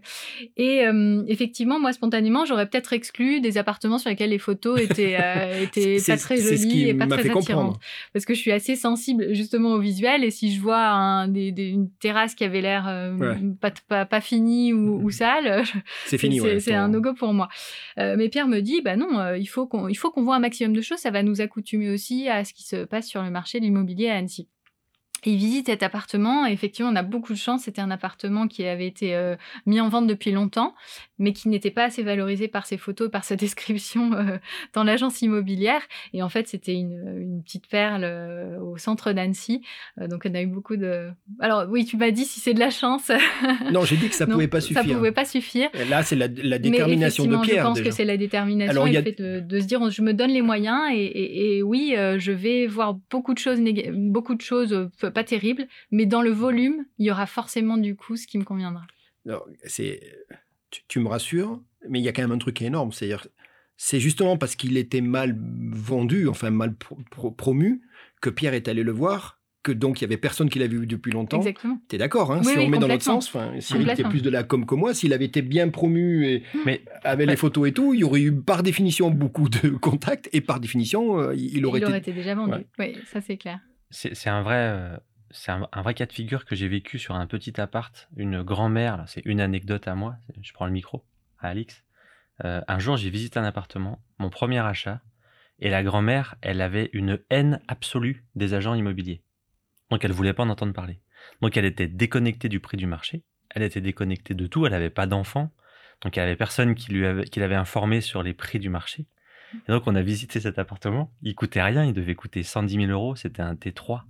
Donc c'était il y a longtemps, hein, avant qu'il y ait l'inflation. Sauf que elle, euh, on, dit, go, puisqu'on savait qu'on allait tout retaper, donc on allait le valoriser. Et puis là, elle me rappelle une semaine après, elle me dit j'ai un problème. J'aimerais rajouter 10 000, francs, 10 000 euros, s'il vous plaît, sur le prix. Parce qu'elle elle était en train de, se rendre compte, si tu veux. Mais pour elle, la, valeur n'avait strictement rien à voir. Et on a acheté cet appart, euh, une misère. misère. Mmh. Et on l'a revendu le double quatre ans plus tard. Donc, tu as, des, des fois des cas de figure euh, où mm. euh, là, elle se déconnecte, où l'annonce est mauvaise, où les photos sont pas belles. Bah, en et tu perds complètement Alix, le... Alix c'était ça. Et la détermination de Pierre de dire Ok, mais comme tu dis, je vais maximiser mes chances, donc je vais y aller. Dedans, il y aura du, mm. déchet, mais j'y vais. Bah, finalement, vous trouvez un truc. Alors, puisque je te l'ai dit et je l'assume que pour moi, le, hasard et la chance ne, ne, ne suffisent pas, il y a quand même une histoire qui est marrante c'est que l'ancienne propriétaire était musicienne. Oui, complètement. Et je pense que c'est aussi ça qui ah, fait qu'on a, on a réussi à l'avoir parce que bah, cet appartement, il était, euh, malgré les photos qui ne, lui, qui ne montraient pas la valeur, il était splendide. Et je pense que c'était difficile pour la propriétaire d'en partir. Euh, et, du coup, jusqu'au dernier moment, il y a eu une hésitation. Et je pense que le fait que Pierre soit musicien, c'est ça qui a fait qu'elle euh, n'a pas, elle, n'est pas revenue sur sa parole qui était celle de nous le vendre. C'était peut-être pour ça qu'elle avait pris des, photos euh, moins belles. Oui, oui, oui, je pense qu'il y avait un geste à reculons, elle le vendait à reculons. ça, tu commences à être tordu. Tu es en train de me dire qu'il y avait une stratégie. Euh, non, je pense que c'était de l'ordre de l'inconscient de dire je, je, je mets pas tous les moyens dans le fait de valoriser, de montrer qu'il est S'il part pas trop vite, ça m'arrange. Il faut, faut pas qu'il y ait de coup de fil. du tout. Mince, il y a Pierre et Alix qui arrivent. C'est une super histoire. On, va arriver pour toi au terme de copine de voyage. Donc on l'a dit, on a dit 2014-2019, hein, c'est une belle tranche de vie où, tu viens de partager euh, bah, tout ce que tu as mis en place. Euh, euh, mais à un moment, bah, il, faut que tu bouges, toi, c'est quoi? C'est l'envie d'aller, de continuer, toi, ton chemin à toi? Non, c'est des envies différentes au sein de l'équipe d'associés. des, quoi, des vues stratégiques, de, c'est ça? De voyage, voilà. On, était, on a eu des parcours professionnels assez différents avant Copine de voyage. Donc là, à cette époque-là, il y avait Olivier, Nicolas et, moi, on était trois à, diriger l'entreprise. Et on a chacun vécu des choses assez différentes avant Copine de voyage. Et du coup, je pense que ça nous a amené aussi à avoir des envies pour la suite, qui était un peu différente pour le futur de Copine. Mais rien de grave, quoi. Ça, ça fait partie. Euh, bah, il a fallu qu'on s'aligne. C'est-à-dire ah, qu'en fait, bah malheureusement, euh, trois envies ou trois visions ou trois, trois, ouais, trois envies de développement différentes, euh, c'est pas possible. Pas possible. il faut impérativement, et ça, c'est l'apprentissage que j'en ai fait, c'est il faut impérativement qu'on soit parfaitement aligné parce qu'en fait, si on est désaligné, il y a toujours un moment dans l'esprit de notre tête, dans un coin de notre tête, on va se dire mais ah mais je le savais en fait c'était pas ça qu'il fallait. Ben Donc c'est hyper important qu'on soit tous les trois en phase euh, dans euh, le choix qu'on fait pour euh, Copine de voyage. Et je sentais que la, enfin la vision que je portais n'était pas du tout celle d'Olivier et Nicolas qui pour le coup étaient assez alignés sur ce qu'ils avaient envie de- d'en faire. Donc logiquement à partir du moment où on était trois, j'étais plutôt minoritaire donc c'était plutôt à moi de, de dire bah je, je m'aligne pas donc c'est moi qui pars euh, mais de je- alors, tu, tu vas quitter euh, ça, et encore une fois, mais j'ai compris que pour toi c'était important, tu vas, tu vas tout de suite euh, faire un break dans la folie. J'aimerais bien que tu me parles d'un endroit que moi je connais pas. On parle de quoi? Du Népal? Euh, du Ladakh. Alors ça Alors ressemble Ladakh, beaucoup au Népal. L-A-D-A-K-H. Ouais, exactement. Et en fait, c'est effectivement un Himalaya comme le Népal, mais c'est le- l'extrême nord de l'Inde, euh, pas très loin de la frontière du Pakistan et du Tibet. Et C'est une zone qui est assez fascinante. Alors euh, très militarisée malheureusement parce que c'est trois frontières qui sont Ah oui, euh, ouais. forcément l'Inde, Ils le sont pas Pakistan. spécialement euh, très copains, ouais. voilà. Néanmoins, c'est fascinant comme culture parce que c'est une partie de l'Inde qui est bouddhiste, avec une forte influence et d'ailleurs pas mal d'émigration de Tibétains, et surtout des montagnes qui sont euh, absolument incroyables, euh, avec des chaînes de montagnes qui sont entre toutes entre 4000 et 6000 mètres euh, d'altitude. Et j'avais des groupes chez Copine Voyage qui partaient, bah, forcément les voyages qu'on a proposés sur Copine m'ont beaucoup inspiré, il y en a un Bah certain oui, nombre que j'ai fait du coup pendant Copine. Bien sûr. Euh, et puis ce, ce, ce trek au Ladakh, j'avais jamais pu le faire parce que la particularité du Ladakh et de ce- ces zones-là, c'est qu'on est, euh, on est totalement déconnecté et hors réseau pendant la durée du trek. Et c'est la première fois depuis, euh, je pense que j'avais eu un téléphone portable, que pendant dix jours d'affilée, je n'ai pas eu une seule fois du réseau euh, ni téléphonique ni, euh, ni satellite. Et ça, jamais de la vie, j'aurais pu le faire pour copine de voyage parce que forcément, on a toujours des clientes qui, partent et qui sont à destination quelque part. Donc, je pouvais pas me permettre d'être totalement absente et injoignable pendant, pendant 10 jours. Et ça fait du bien, non? C'est euh, en fait c'est très traumatisant au départ Mhm. parce qu'en fait on a la première chose qui m'est venue à l'esprit c'est de me dire s'il y a la troisième guerre mondiale je le sais pas je suis Mhm. pas au courant et, euh, et du coup on a très très peur de se dire mais en fait si ça se trouve il est en train de se passer quelque chose de grave On rate. Euh, Ou une soit- pandémie euh, internationale, par exemple. par exemple. Quelque chose qui n'arrive jamais. Ou alors, moi, c'était moins, c'est moins mon caractère, mais d'autres diraient, bah, moi, j'ai, envie que mes enfants puissent en permanence me joindre s'il leur arrive parents, quelque chose. tes parents, ou mes parents. pendant voilà, 10 jours, c'est quand même un, un petit peu long. Ouais. Exactement. Et en fait, il y a un moment où en fait, on apprend à lâcher prise, et c'est ça, euh, c'est marrant parce que c'est une région qui est bouddhiste justement. On apprend à la fois le lâcher prise euh, parce que euh, technologiquement, on n'a pas, on n'a pas les moyens de faire autrement, et aussi parce que c'est une culture qui incite au, au lâcher prise. Et on s'adapte. Et on s'adapte, ouais, exactement. Et on apprend à, euh, bah là en l'occurrence sur un, train, un trek, euh, apprécier ses heures de lecture euh, après la marche, apprécier euh, la lenteur de l'effort aussi, puisqu'en fait on va très lentement étant donné qu'on est en altitude et donc globalement on n'est pas très très bien de toute façon les, les premiers jours, Euh, et, et à s'adapter au rythme de la vie, donc avec les animaux, les, les, les, hum, les animaux, les guides, tous, les, tous les, les locaux qui sont aussi sur place. C'est une expérience qui est extrêmement, ouais, qui, a, qui a été importante en plus pour moi à ce moment-là de mon expérience euh, de, de ma vie en tout cas. Attention, elle va révéler un truc. Non, non, attends, je reprends Je la parole. ok. que- non, c'est bon. Ça va. Non, ce que, ce que je voulais te dire, c'est qu'au sens propre comme au sens figuré à ce moment-là, tu as pris de la hauteur et du recul. Oui, Voilà. j'ai fait une, j'avais besoin d'un point euh, de rupture, c'est-à-dire en gros de vraiment euh, clôturer euh, l'expérience copine de voyage qui avait été extrêmement riche, extrêmement Mais intense. J'imagine. hein. Euh, avec en plus un attachement fort à l'équipe copine de voyage que j'avais constituée. C'était toutes des personnalités euh, que j'avais plus ou moins choisies, en tout cas avec lesquelles vraiment j'avais un plaisir immense à travailler. Donc à la fois euh, faire le, deuil de l'équipe que j'avais constituée, euh, les laisser euh, voguer de leurs propres ailes, et puis à la fois sur bah, le concept copine de voyage et tout ce qu'il apportait à toutes ses clientes. Donc, à partir du moment où, de toute façon, ma décision était prise, c'est vrai que j'ai pas eu un, un seul moment des regrets parce que je savais que c'était ce qui était bon pour moi Et c'était bon aussi pour l'entreprise, hein, Mhm. que je reste pas en étant euh, désalignée. Euh, par contre, il fallait à un moment que je réussisse à me dire, bah là, il y a, y a- c'est c'est une nouvelle page qui s'ouvre et donc il faut que je, je crée un moment, euh, un marqueur dans, euh, dans ma vie pour, pour, pour passer à une, une prochaine page qui sera peut-être très différente parce qu'à l'époque, je savais absolument pas si j'allais rester dans le domaine du tourisme, si j'allais redevenir entrepreneur, si j'allais faire un autre métier. Euh, il y avait plein de points d'interrogation qui étaient complètement ouverts et je voulais surtout, surtout pas penser à la suite à ce moment-là. J'avais envie juste de me dire euh, le champ des possibles est ouvert et c'est très rare dans la vie quand on a euh, la, mmh. possibilité d'écrire une page blanche et partir de rien en fait. Tu as vu comme elle est forte là, le teasing qui vient de faire Mais je suis d'accord. C'est un peu ce que j'ai vécu avec Inspire. Quand je te disais l'autre fois, reprendre une feuille blanche, repartir de zéro, c'est incroyable. C'est vraiment top. Ouais. Donc là, on est sous, sous haleine, on peut, on peut pas attendre. On veut, on veut, savoir. Alix, euh, tu aurais dû être, tu es journaliste encore une fois, hein, tu là. Alix, qu'est-ce qui se passe quand tu reviens? Qu'est-ce qui se passe? C'est quoi la suite? Alors, Déjà, quand je reviens, euh, j'ai le plaisir de constater que... Hum, il n'y a pas eu de guerre mondiale? Non, voilà, il n'y a pas eu de guerre mondiale. Et, euh, surtout... On, ne va peut-être pas dire la même chose pour la pandémie. Oui, pour la pandémie. À quelqu'un, elle n'était pas loin.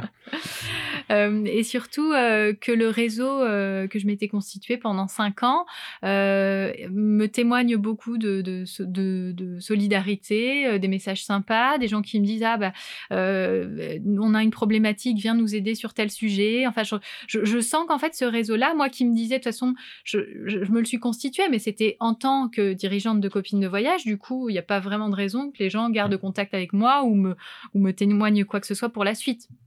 Et en fait, je m'aperçois que si, au-delà de, au-delà du rôle de dirigeante de mmh. copine, il y a pas mal de monde qui dit, euh, bah, on t'a apprécié toi en tant que personne mmh. aussi, et on aura plaisir à te suivre sur tes nouvelles euh, aventures. Donc déjà, c'est la première chose qui m'a marqué, c'est de, voir le réseau se reconstituer et, plusieurs opportunités. J'ai, eu euh, plusieurs opportunités qui m'ont été proposées en tant que salarié dans des grands groupes de, de voyage, en tant que salarié dans des plus petites agences, et puis un projet que j'avais, que je connaissais, qui s'était créé sur Annecy, qui s'appelle Explora Project, euh, par l'intermédiaire de son fondateur euh, Stan Gruo, qui était venu nous voir euh, chez Copine.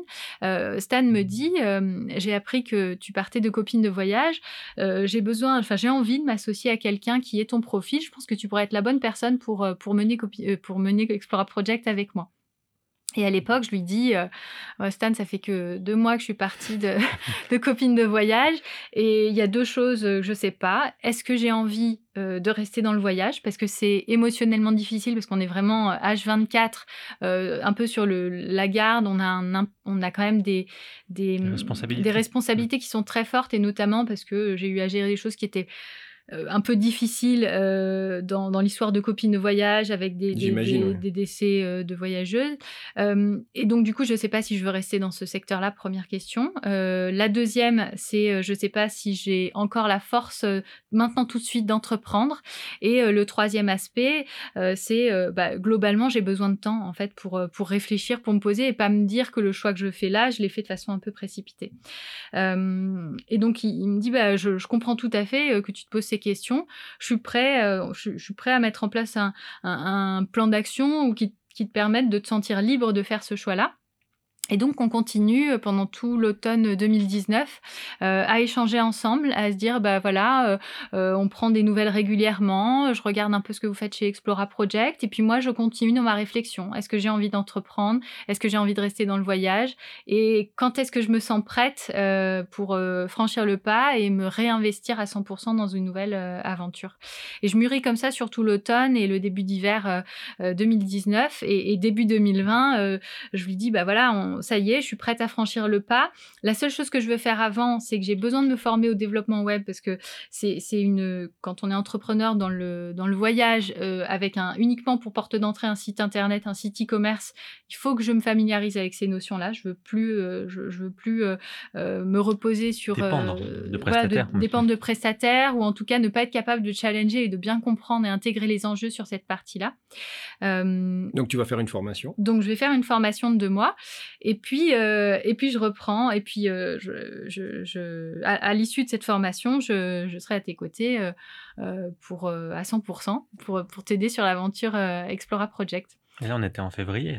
Voilà, et au milieu de ça, je fais ma formation et il y a le Covid qui arrive et qui est un séisme. Ah, on t'avait dit de rester en haut de ta montagne. 15 Exactement. jours après.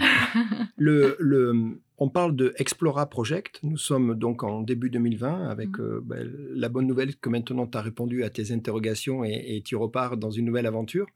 Et puis la moins bonne qui est qu'on va rentrer euh, durablement encore dans, une période très difficile. Moi, j'ai noté euh, le, la tagline, le, la définition. Explora Project, en une phrase, c'est le premier acteur du tourisme d'aventure durable, éphémère et unique. Oui. J'aime beaucoup ces trois mots. Mis ensemble, je trouve que c'est très beau de les mettre ensemble. Ça fait une sacrée mission. Il y a une promesse forte oui, il y a une promesse forte derrière Explora Project. L'idée, c'est euh, de dire, il y, a, deux choses qui sont dérangeantes dans le tourisme. Il y a le surtourisme, donc le fait d'aller au même endroit, au même moment, et donc du coup d'avoir un impact environnemental qui est extrêmement fort. Et puis, euh, il y a le fait aussi bah, de, de, faire en sorte que le voyage soit le moins carboné possible et le moins d'émissions carbone par le simple fait de, se voyager, de voyager. Et en fait, Explora Project, part du, fait de proposer des voyages d'aventure, donc sur des disciplines euh, sportives. On a 22 disciplines sportives, 6 environnements sur lesquels on propose des voyages de groupe. Donc c'est toujours des petits groupes de 2 de, de, de, oui, de 2 à 10 personnes. Et euh, en termes de durée, on fait des voyages qui vont de 2 jours à 20 jours. Et l'idée avec euh, ces voyages-là, c'est d'avoir en permanence un, prisme qui est comment je fais en sorte de faire en sorte que mon voyage soit le plus euh, durable possible. Donc durable parce que je vais essayer de limiter au maximum les émissions carbone qui sont liées à ce déplacement-là. Et puis je vais aussi en profiter pour parler de préservation de la biodiversité et de l'impact du voyage sur, euh, sur l'environnement. Oui, donc ce que je comprends, c'est que au-delà de, que tu aies répondu à est-ce que je, je, me sens encore moins motivé dans ce domaine, tu es en train de dire que ça a aligné avec tes valeurs. Tu as mis une dimension encore supérieure dans, dans ton engagement. Oui, et puis je, euh, pendant ces phases aussi de réflexion entre copines et, Explora Project, euh, je m'étais intéressée justement à tous ces sujets autour du réchauffement climatique, autour de l'urgence climatique. Et c'est vrai qu'Explora Project arrivait logiquement dans mon parcours euh, aussi, dans ma construction intellectuelle, autour de qu'est-ce que j'en pense moi sur ces sujets-là. Et c'est vrai que j'avais, j'étais arrivée à la conclusion qu'il y a un changement massif à faire dans la façon dont on vit aujourd'hui pour que notre Terre soit soutenable dans 70 ans. Et donc j'avais envie, si je restais dans le tourisme, de faire en sorte de contribuer, de, contribuer et de, de, de, proposer, de continuer de créer. Donc j'ai besoin d'être dans le faire, de créer, de créer une entreprise euh, qui apporte une solution, tout du moins, qui ne, qui ne renforce pas le problème euh, de cette question du réchauffement climatique. Il y a quelque chose que j'avais noté, c'est que durant l'année 2019, Explora Project avait été trois fois lauréat. Donc il y avait déjà cette, excellence, il y avait déjà, je fais allusion, euh, il y a le lauréat des tremplins de voyage privés, lauréat de l'initiative Grand Annecy qu'on connaît, et puis également lauréat du Travel Pitch Context en 2009, qui est, 2019 qui était organisé par Air France. Euh, il y avait déjà cette dimension green, euh, citoyenneté à ce moment-là dans les, dans, les, dans les fondations de... D'Explora, oui, elle existait déjà, avec un parti pris qui était beaucoup sur le sans trace et le zéro déchet qui est d'ailleurs encore assez fortement ancré. Et en fait, avec euh, justement le Covid et l'année 2020, on s'est dit qu'en fait, on avait envie d'aller plus loin. Et c'est là, par exemple, en 2020, donc il y avait déjà ce centre assez zéro déchet. En 2020, on s'est même dit, OK, on va vraiment euh, essayer d'apporter quelque chose de, de fort et, d'apporter euh, au débat de fond sur le tourisme responsable. Et on a mandaté une une docteure en écologie euh, pour nous construire un calculateur carbone qui nous permet d'avoir une vision extrêmement précise des émissions carbone de chacune de nos expéditions. Et ça, c'est affiché sur les pages de nos expéditions. C'est-à-dire que sur chaque euh, page d'expédition sur Explora Project, on va trouver euh, une notation qui va de 1 à 5 feuilles, une feuille étant les expéditions les moins vertueuses en termes d'impact carbone et 5 feuilles étant les plus vertueuses en termes d'impact carbone. Et quand on est sur les 5 feuilles, ça permet dans le reste de enfin, au global de respecter les accords de Paris donc en gros d'être euh, en dessous euh, de ce qui a été fixé comme étant le seuil maxi que les Français devaient dépenser en émissions carbone par, euh, par année. Donc chez nous, ça représente une, une, émission de 5 kg d'émissions carbone par jour et par participant. Vous avez créé, on parlait souvent de game changer, tu sais, c'est un peu à la mode en ce moment que, créer. Là, vous avez créé quasiment un KPI, vous avez créé une mesure qui n'existait pas mais qui du coup porte votre... Enfin les deux, c'est vice-versa. Elle porte vos valeurs et vos valeurs sont portées par la, par la mesure et donc vos clients... Là, du coup, bonne nouvelle, les garçons et les filles peuvent venir, hein, c'est pas plus que les mmh. filles, mais vos clients, euh, c'est ce qu'ils viennent chercher, j'imagine, aujourd'hui chez Explora Project. Alors, notre point de vue, c'est qu'en fait, les gens euh, ne viennent d'abord chercher une expérience de voyage. C'est-à-dire, en gros, ils ont envie de partir en voyage d'aventure. Mais notre vision, c'est qu'en fait, euh, plus personne n'achètera chez des acteurs qui ne sont pas responsables demain. Pourquoi? Parce qu'en fait, ça deviendra le prérequis de base. C'est-à-dire que n'importe qui devra être responsable. Et c'est d'ailleurs pour ça qu'avec Explora, ce qu'on a fait en 2020 aussi, c'est qu'on a décidé de devenir euh, entreprise à mission il y a la loi Pacte de l'État français qui est sortie et qui a permis de définir que les entreprises pouvaient essayer de poursuivre un but autre que capitalistique, qu'elles allaient inscrire dans leur statut. Et c'est ce qu'on a fait avec Explora Project. Et on a défini que nous, notre entreprise, sa raison d'être, sa mission, c'était d'avoir un impact positif sur l'homme et l'environnement et de le proposer au plus grand nombre. Donc on a inscrit ça dans nos statuts. C'est assorti d'objectifs à horizon euh, deux ans, hein. du coup. Et, l'idée, c'est de dire, en fait, c'est pas, c'est pas, c'est justement, tu disais que c'était un KPI c'est très juste. Et on va même l'inscrire au centre de tout dans euh, notre entreprise et notre, pilotage d'entreprise. C'est assez clé parce que ça nous a obligés à faire des choix. Par exemple, on a fait le choix qu'Explora Project ne propose pas de séjour long courrier. Euh, on, parlait du, on, parlait du, Népal et du Ladakh. Malheureusement, ce n'est pas compatible avec, euh, avec les objectifs qu'on s'est fixés avec les accords de Paris. Donc, donc c'est malheureux, mais en fait, si vous voulez aller au Népal ou au Ladakh, il faut y rester six mois pour que l'émission carbone de votre vol euh, ne soit diluée dans la durée du, dans la durée du voyage. séjour, Voilà, donc du coup, c'est plutôt bénéfique. Ça oblige aussi à un slow tourisme qui est probablement, à titre de développement personnel, probablement mieux pour, pour, pour l'homme. mais néanmoins, c'est des parties pris assez forts qu'on a avec euh, Explora Project.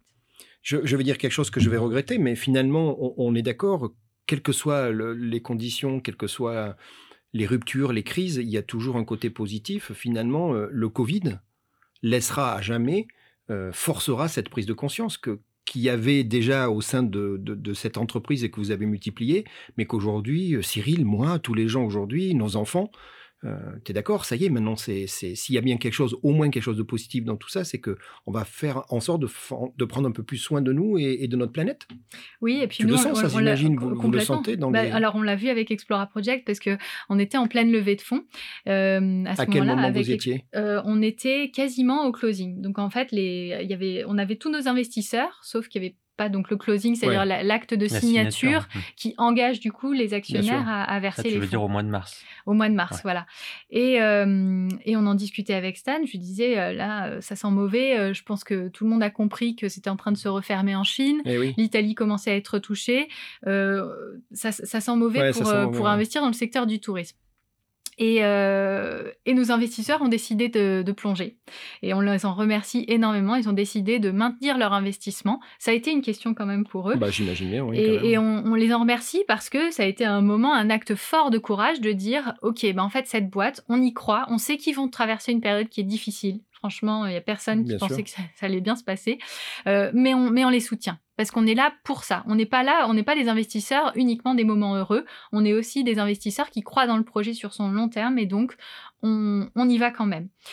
Donc la levée de fonds s'est faite euh, et je pense qu'ils avaient pas beaucoup d'attentes sur ce qu'Explora ferait sur, euh, sur les. Pas court terme en tout cas. Pas court terme sur ce qu'Explora mm. ferait. Et contre toute attente, en fait, euh, le Covid a provoqué, bah, il faut dire là, mais a provoqué une vraie réflexion, euh, notamment pour tous ceux qui étaient confinés dans des petits espaces à l'intérieur, sur quel est notre rapport à l'environnement, quel est notre rapport à la nature, et d'une contrainte qui est, bah, on ne pourra pas aller aux Maldives cet été, transformer en opportunité de dire ah oui mais la France en fait c'est pas si mal, il y a de très belles choses à voir en France. Donc il y a eu euh, un mouvement de réflexion de fond chez, tout le monde qui fait qu'en fait Explora Project a trouvé son audience, euh, enfin son mmh. audience assez rapidement parce que justement l'offre d'Explora était euh, totalement en phase avec les questionnements que les gens avaient. On a fait aussi un, gros travail pour proposer un maximum d'offres aventures en France et finalement du coup on a fait une année 2020 qui a surpris tout le monde parce que du coup on a pour le coup, on a bien opéré et, on a réussi à faire partir nos voyageurs et, avoir pas mal de, de réservations. Avec beaucoup beaucoup de trains, je pense, enfin, des mobilités euh, plus, plus soft aussi. Complètement. Et du coup, alors on a beaucoup proposé la France, donc des gens qui euh, circulent en covoiturage avec du train, parce qu'on a la chance d'être euh, en France et même en Europe dans un, dans un territoire qui est relativement bien maillé en termes de, de réseau ferré. Euh, et du coup, ça, ça a effectivement accéléré l'offre, enfin le, le, fait de, de, permettre aux gens de voyager sur, sur l'été. Modulo les confinements, là pour le coup, pendant les confinements, malheureusement, tout le monde était à la répartie. Bien sûr. Mm. Tu te rappelles, on a convenu tous les deux de quelque chose d'important. On a dit que, le, que la chance et le hasard ne suffisaient pas. Mm. Hein, tu te rappelles de ça? Complètement. Donc le retour de Céline au, mois de mars, c'est ni la chance ni le hasard. Non, je pense effectivement que. Hum, Donc, juste pour faire parenthèse, Céline quitte copine de voyage un peu avant que toi tu partes. oui, C'est ça, pour un projet, un autre projet. Donc, vous vous étiez dit au revoir. Toi, après, bien évidemment, tu pars de copine. Euh, et puis, en mars, là, au moment où c'est ce qu'on est en train de dire, Céline réapparaît. Euh, mais à ce moment-là, vous n'êtes pas en position, j'imagine, de, de- de recruter, mais néanmoins, il y a, il y a déjà, vous reconnectez ensemble. C'est chouette, ça. Oui, on- comme avec Céline, on avait eu un, un super, euh, une super collaboration, à la fois à titre personnel et professionnel. On s'entendait très bien. On avait forcément un plaisir et une envie de se donner des nouvelles euh, régulièrement. Et donc, on se tenait au courant régulièrement. Et logiquement, le jour où chez Explora Project, j'ai eu besoin d'un profil un peu comme elle. On parle de durant l'été, à peu près, c'est ça Alors, ça a été en début 2021, pour le coup. Ah, d'accord, Ouais, ok. début Mais, 2021. mais j'ai l'impression que vous l'avez consommé euh, en 2021, mais ce qu'elle me dit, c'est que courant été 2020, et vous aviez déjà manifesté des besoins de, de, de, de, de- de staffing, en fait. Oui, et puis après, euh, bah, du coup, on évolue Bah, au fur et à mesure. On ne sait pas quand est-ce qu'on ouvre les postes, mais en, Mm. tout, en tout cas, on continuait d'échanger en se disant, euh, il y a un moment où s'il y a une opportunité qui correspond à ce que, au profil de Céline, euh, elle sera forcément euh, dans ma liste des, des gens que j'aimerais euh, j'aimerais embarquer dans l'expérience Explora Project. Et en plus, euh, je, sentais que Céline avait une forte adéquation.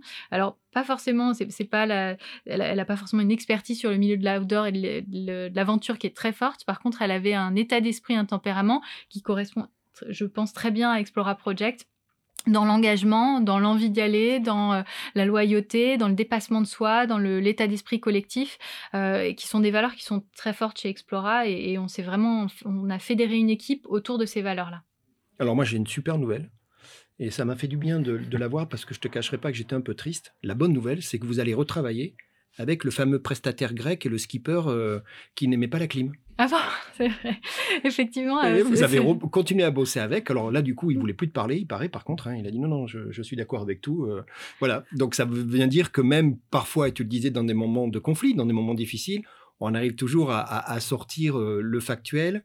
À- à- et même souvent, ça consolide, parfois, tu le sais, les, les relations futures. Donc euh, voilà, vous continuez à travailler. Je rassure tout le monde qui était très inquiet. Vous continuez à travailler avec ce prestataire. Avec, avec Copine de voyage, oui, ça s'est très très bien passé euh, par la suite. En fait, passer euh, le, la pre- le premier euh, voyage, mais c'est souvent le cas. Il y a toujours euh, Ouais. un voyage inaugural où il fait trouver nos marques entre prestataires. Et puis après, il a eu euh, de 25 groupes de copines euh, depuis et il est très très heureux de travailler Et euh, la clim avec a Copine tourné de sans voyage. s'arrêter. Exactement. il n'a plus jamais renié sur la clim. Le, le- tu disais le mot opérer, qui est un terme qui, dans vos métiers, veut, veut tout dire. hein, c'est planifier, en fait. C'est Mm. opérer, c'est pouvoir délivrer les choses et, et organiser. Toi, toi, tu es pas mal dans le genre. Tu, euh, l'été dernier, tu as fait, euh, vous avez fait, vous étiez tous les deux avec Pierre, une sortie vélo. Vous avez fait du, du bikepacking. Vous avez, c'était quoi? C'est traverser la Suisse, c'était ça le projet? Exactement. En fait, on a alors pendant le confinement, du coup, on pouvait pas Bah faire oui. beaucoup de sport. Du coup, Mhm. je me suis mise à, au, au home trainer, donc au vélo, euh, du coup, sur euh, sur dans d'appartement. Et en fait, je me suis plutôt pris de passion pour pour le vélo, alors que moi, je venais, je faisais plutôt du trail euh, en, en hiver, du, du splitboard, des, des voilà, des. je- J'étais pas forcément trop vélo de route à l'époque, euh, et néanmoins, dans le confinement, je me suis prise de passion pour pour le vélo. Et donc, du coup, avec Pierre, on s'est dit, bah, y a, il y a un truc euh, qu'on adorerait faire et qui est pas mal inspiré de ce qu'on fait aussi chez, chez Explora Project, qui est de se dire, bah, je pars en autonomie avec mon petit pactage euh, sur mon vélo pour traverser euh, intégralement un pays.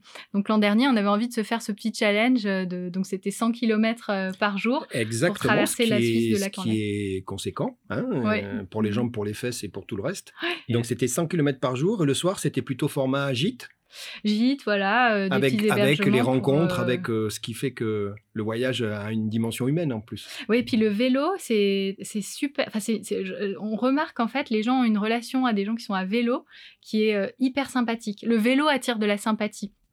Contrairement à des gens qui sont dans des voitures ou des motos euh, sur lesquelles c'est un peu plus, euh, c'est c'est plus di- Distant, discri- ouais. di- distant ou discriminant. Euh, alors que le vélo attire une, une- une sympathie des gens et en fait on arrive assez facilement à, à, à, à se, à louer- nouer des conversations, à discuter avec des gens qui nous disent ah bah alors qu'est-ce que vous faites comme projet Euh, Les Suisses notamment, et je pense que c'est le cas dans beaucoup de pays d'Europe, sont contents Hum. quand ils voient des gens découvrir leur pays par un mode de transport comme, Je- comme le vélo. Je suis d'accord. Et est-ce que tu as mis ce voyage-là dans ton indicateur de, de écologique Juste pour voir. Pour le mien, mon- Ouais, le- ton mon- voyage en vélo. Pour mon- savoir si tu avais 5 Moi, j'avais Feuilles. 5 feuilles. Ah oui, je pense qu'en tout cas, il est très très vertueux. Parce Ah qu'en bah plus, déjà, il y avait on a fait le trajet Bah, retour a- en, vélo, en- voiture, en donc. train, en plus, parce Ah, qu'il y a toujours la question du trajet, le trajet Retour, retour. oui. C'est-à-dire, une fois que tu as fait ta traversée Ouais. en itinérance, comment ah, tu reviens au aller-retour point de en fait, départ vous avez juste fait l'aller. Ouais. Non, c'est plus marrant en, en aller. euh, et pour le coup, tu reviens en train et du coup, l'impact carbone de ton voyage est très, très, très, très bas. Alors, on n'a pas dormi en tente, mais en tout cas, il était quand même pas mal. Alix, je suis de plus en plus convaincu, euh, au fur et à mesure qu'on découvre ta vie, que le nous a une dimension importante, puisque là, on vient dans, dans, dans un Explorer 1, euh, dans l'Explora Project, qui est avec Stan. hein, et j'imagine qu'aujourd'hui, ben, il doit y avoir cette complémentarité et, et compagnie. Puis le nous, c'est aussi les équipes. Et, euh, et ben là, avec Explora, vous avez fait un, un séminaire d'équipe en, en février, là. Et alors, pour des raisons évidentes, euh, c'était à proximité. Mais c'est c'est important ce, de, de- de se retrouver régulièrement avec les équipes. Tu parlais de ce partage, de l'ambiance, de ce côté euh, euh, engagement finalement, Mm. de, de bien-être ensemble. Ouais, et je, suis- je suis contente parce que ça fait partie des, des choses. Il y a, il y a des choses que je reprends de, dans les bonnes méthodes de management de, de mon expérience de copine, mais il y a aussi beaucoup de choses sur lesquelles je me dis tiens, ça c'est encore perfectible, ça j'ai fait ça, mais en fait, euh, je, pourrais, je pourrais progresser et faire les choses comme ça. Et, et, euh, chez Explora, on a mis en place une. Des, techniques de management ou en tout cas un, état d'esprit, une culture d'entreprise qui essaie beaucoup plus de enfin plus par rapport à ce que je faisais naturellement, de partir des idées des équipes, de les, de les embarquer dans la vision euh, globale. Souvent, en fait, on a les dirigeants qui disent, bah voilà, euh, j'ai la vision, je comprends le marché, je connais mon métier, on va là, suivez-moi. Euh, et en fait, on a compris, parce qu'on s'est aussi fait pas mal coacher et accompagner avec Stan par des gens qui sont des experts sur ces sujets-là, qu'en fait, si, enfin, euh, en tout cas, euh, par- enfin, en- notamment avec notre équipe, c'était important qu'ils s'emparent du sujet. Et pour s'emparer du sujet, il suffisait pas de leur dire euh, viens, on va là. Il fallait qu'ils comprennent pourquoi on allait là et qu'ils soient partie prenante de la façon dont on allé là-bas. Donc si on construit pas le chemin ensemble euh, et qu'on leur dit euh, bah, pose une pierre et puis je vais te faire une église et si on leur donne Mhm, pas mhm. le sens global de ce qu'on est en train sûr. de faire, on crée pas l'adhésion et du coup la capacité de l'équipe à être euh, plus autonome, à prendre l'initiative et à avancer sur ces sujets dans la bonne dans la direction dans laquelle on a tous envie d'aller. Et, et, ces séminaires, ils sont vraiment clés pour ça et j'en suis vraiment très très contente parce que je sens qu'à chaque séminaire, on a des, des gens qui sont de plus en plus euh, euh, de, de plus en plus moteurs dans l'aventure, qui comprennent de mieux en mieux le contexte dans lequel on va, qui comprennent de plus en plus la façon dont on veut y aller et, et- et du coup qui construisent euh, l'escalier ou l'église qu'on est en train de le, le monument qu'on a envie de construire avec nous et pas simplement en étant euh, En exécutant. un exécutant d'une stratégie qui a été définie. Et, et- et c'est- un, bon sujet, je confirme. Et on peut même aller plus loin. On est bien d'accord que dans ton exemple de l'Église, ce que va vivre l'équipe, c'est la construction de l'Église. C'est pas le délivrable de l'Église. Hmm. Et donc voilà le problème. Et tu as raison. Les dirigeants, eux, c'est délivrer l'Église. Oui. Et non, Hmm. l'équipe, elle, non, elle, elle va la construire. Et on dit souvent qu'aujourd'hui, l'objectif est très important, mais le, le moyen, le cheminement est même Le plus chemin, important hmm. pour l'équipe. Et, et- et Exactement. c'est important. Alors, je vais, je vais te, te taquiner deux secondes. Tu dis à juste titre, ben, Gérald, il faut parfois euh, s'améliorer et compagnie. Alors, moi, j'ai un axe de progrès pour toi. Tu veux bien? Ouais. on, Ouais. est dans, on est dans le team building, on est dans l'off-site. D'accord? Alors, je vais te dire un truc. Je pense que dans l'off-site, vu ce qui s'est passé, de ce que j'ai compris chez Copines de Voyage, ce qui serait bien, c'est soit d'abolir les lunettes de soleil, ou soit s'assurer avant l'off-site qu'elles flottent. Tu es d'accord avec ça? Tu te Euh, rappelles de quoi je fais allusion? d'une paire de lunettes de soleil. Ah non, mais pas euh, une, pas une, plusieurs. Vous avez fait un team building, une sorte de sé- séminaire. Vous étiez en paddle. C'était à l'époque des, des, des- des copines de voyage. Et puis finalement, je ne sais pas pourquoi, on m'a expliqué que c'était super, hein, mais que quasiment tout le monde a perdu ses lunettes de soleil. Oui, effectivement. Et c'est là où j'ai appris, Alix, que les lunettes de soleil, ça coule. Et qu'il y en a plein au fond du lac. Exactement. lac. Ouais, je pense que ça doit être la première pollution dans le lac d'Annecy. C'est les vrai lunettes de soleil. Donc c'était quoi Il y avait trop de vent ou Non, non, Ouais. c'est simplement parce qu'en général, on a tous envie de se faire plaisir. Et, ouais, déjà, il faut savoir que les lunettes de soleil, c'est ce qu'on perd tous au quotidien, faux, ouais. même indépendamment du lac d'Annecy. Je suis d'accord. Donc forcément, on finit par acheter des, des paires de lunettes euh, euh, qui sont pas forcément à la bonne taille, qui sont pas euh, et du coup logiquement, quand on fait une activité un peu sportive, on les perd assez Je, rapidement. je confirme, ouais. J'en ai, quand j'ai fait l'apprentissage du kite, j'en ai perdu 5 paires. Voilà. À ouais. chaque fois que tu te prends un plat, hop, la lunette. Il y a plus de partie. lunettes Et après, tu te dis, je vais en acheter avec des élastiques. Mais tu le dis toujours après. Alix, on arrive à un moment euh, quand même assez particulier, je ne le cacherai pas, de, de cette interview, c'est ce qu'on appelle le coup de gueule. Tu es adorable, tout va bien dans le meilleur des mondes, Alix, mais néanmoins, comme tout le monde, il doit y avoir bien sûr des sujets, des événements, des attitudes qui doivent euh, t'irriter, te frustrer, sur lesquels bah, tu n'es pas contente ou tu as envie d'exprimer ou que tu aimerais bien que les choses changent. À partir de maintenant, avec Cyril, nous on dit plus rien. Il n'y a plus qu'un micro, c'est le tien. Et nous, on aimerait bien savoir, Alix, quel serait ton coup de gueule? Mon coup de gueule, c'est sur euh, la prise de conscience environnementale.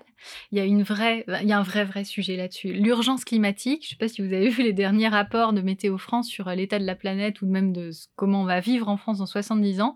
C'est invivable la France dans 70 ans si on ne change pas. Et en fait, il y a une inertie absolument incroyable sur ce sujet-là. Pourquoi? Parce qu'en fait, les gens qui dirigent ou qui sont en position d'avoir du pouvoir euh, ont tout intérêt à ce qu'il n'y ait pas de changement parce que ça, ils vivent bien dans l'état euh, du monde actuel. Et les gens, malheureusement, qui eux ont rien à perdre, ont aujourd'hui d'autres préoccupations qui sont euh, leur pouvoir d'achat et le fait de pouvoir manger, se, se, loger, se nourrir demain, enfin pour le jour d'après. Et en fait, je suis très inquiète moi personnellement par cette situation. C'est ça d'ailleurs qui m'a fait. je me suis d'abord intéressée à la collapsologie et à ces sujets-là avant de me dire, euh, bon, comment on fait pour réussir à amener les gens dans la prise de conscience sur ces sujets-là? Et en fait, je suis... Euh, alors tu disais c'est un coup de gueule, mais c'est aussi euh, pour moi une vraie sonnette d'alarme pour dire mmh réveillons-nous.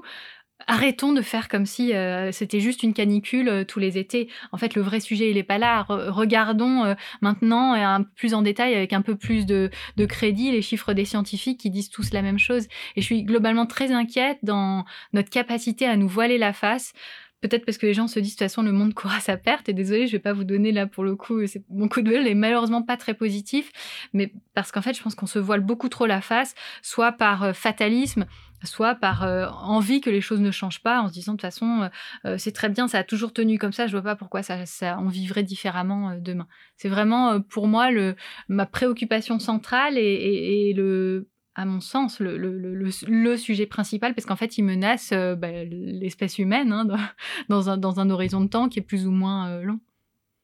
Mais ne crois-tu pas que la difficulté, euh, c'est justement, et dans l'entreprise, c'est le cas aussi malheureusement, de comment prémunir et alerter les gens de quelque chose qui est peut-être fortement prévu, mais qui n'a toujours pas vraiment eu lieu. Tu sais, c'est très difficile dans l'entreprise et pour plein d'autres sujets, parfois plus mercantiles.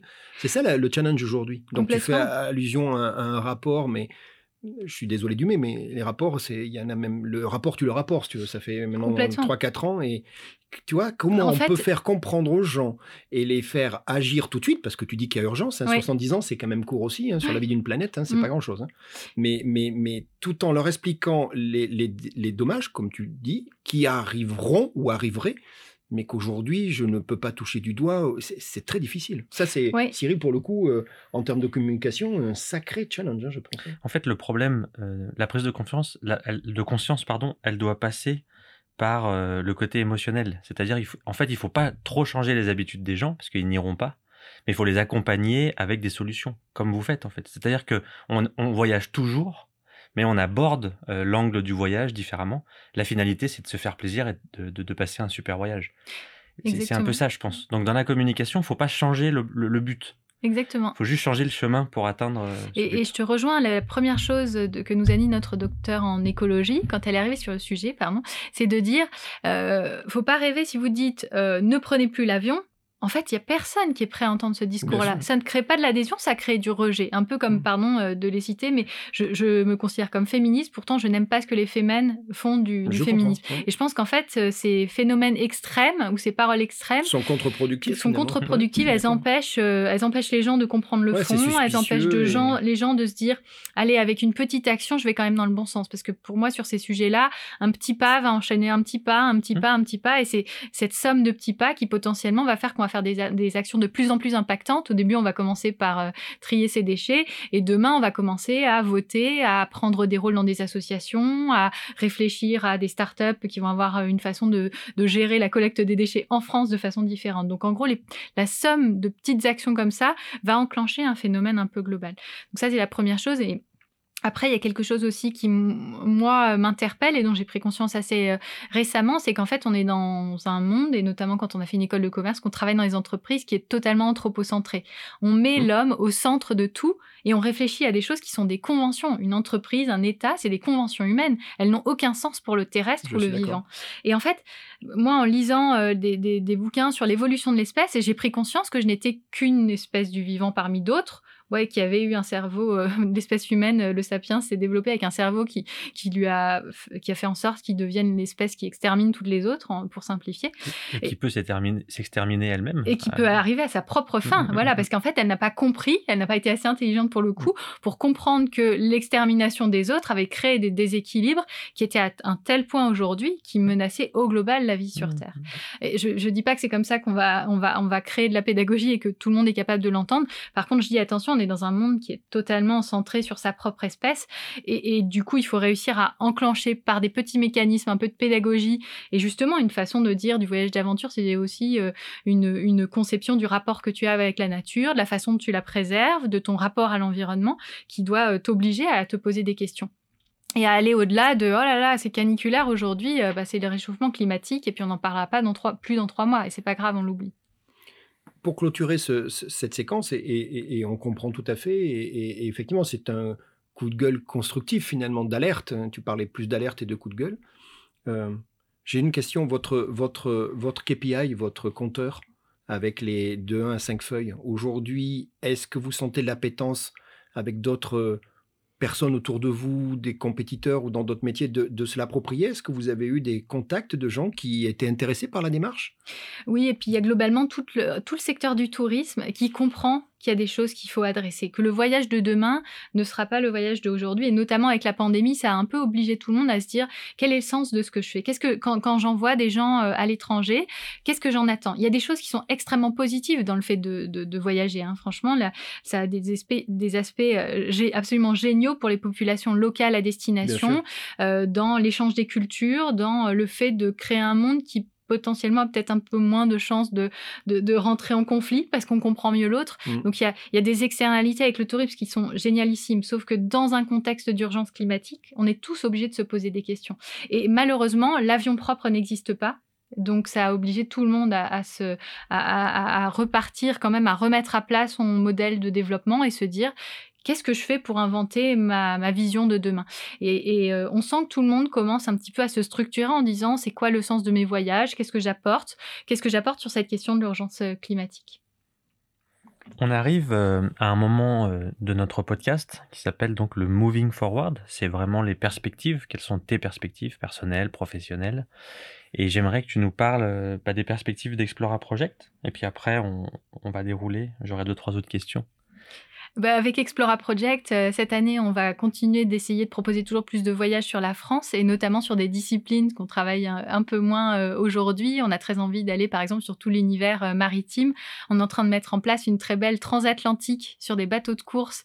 Donc, il va partir de, de, de Bretagne, de Marseille, pardon, pour aller jusque dans les Caraïbes en novembre prochain, parce que c'est la vocation aussi d'Explora, c'est de proposer des expériences extraordinaires à des gens ordinaires, parce qu'il n'y a pas besoin d'avoir un niveau de voile très, très agréable. Euh, alors, on a 28 euh, participants sur deux bateaux, puisqu'en fait, c'est un challenge entre les, deux bateaux. Donc, on a 14 amateurs qui pourront être sur, euh, sur chaque bateau. Donc, ça, c'est un projet d'envergure qui nous tenait pas mal à cœur, justement, sur mm. cet environnement-là.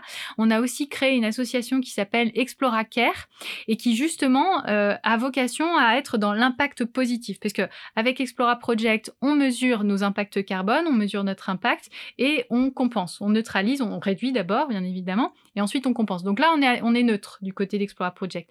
Et avec Explora Care, dont je suis la présidente, on cherche à dire, bah, on a envie de financer des projets d'envergure. Donc là, pour le coup, on a financé un projet par le biais d'une bourse qui s'appelle la Bourse au climat, qui est un projet porté par des étudiants de l'ENS, euh, l'École normale supérieure, qui vont aller en Antarctique à la voile pour, euh, pour justement étudier l'impact du réchauffement climatique sur, euh, sur les glaces et sur les, populations euh, de manchots locales. donc du coup, on a vraiment envie de faire croître cette association au rythme d'Explora Project pour que les, nos deux jambes, notre jambe commerciale et notre jambe justement environnementale, aillent au même rythme et progressent au, au même rythme.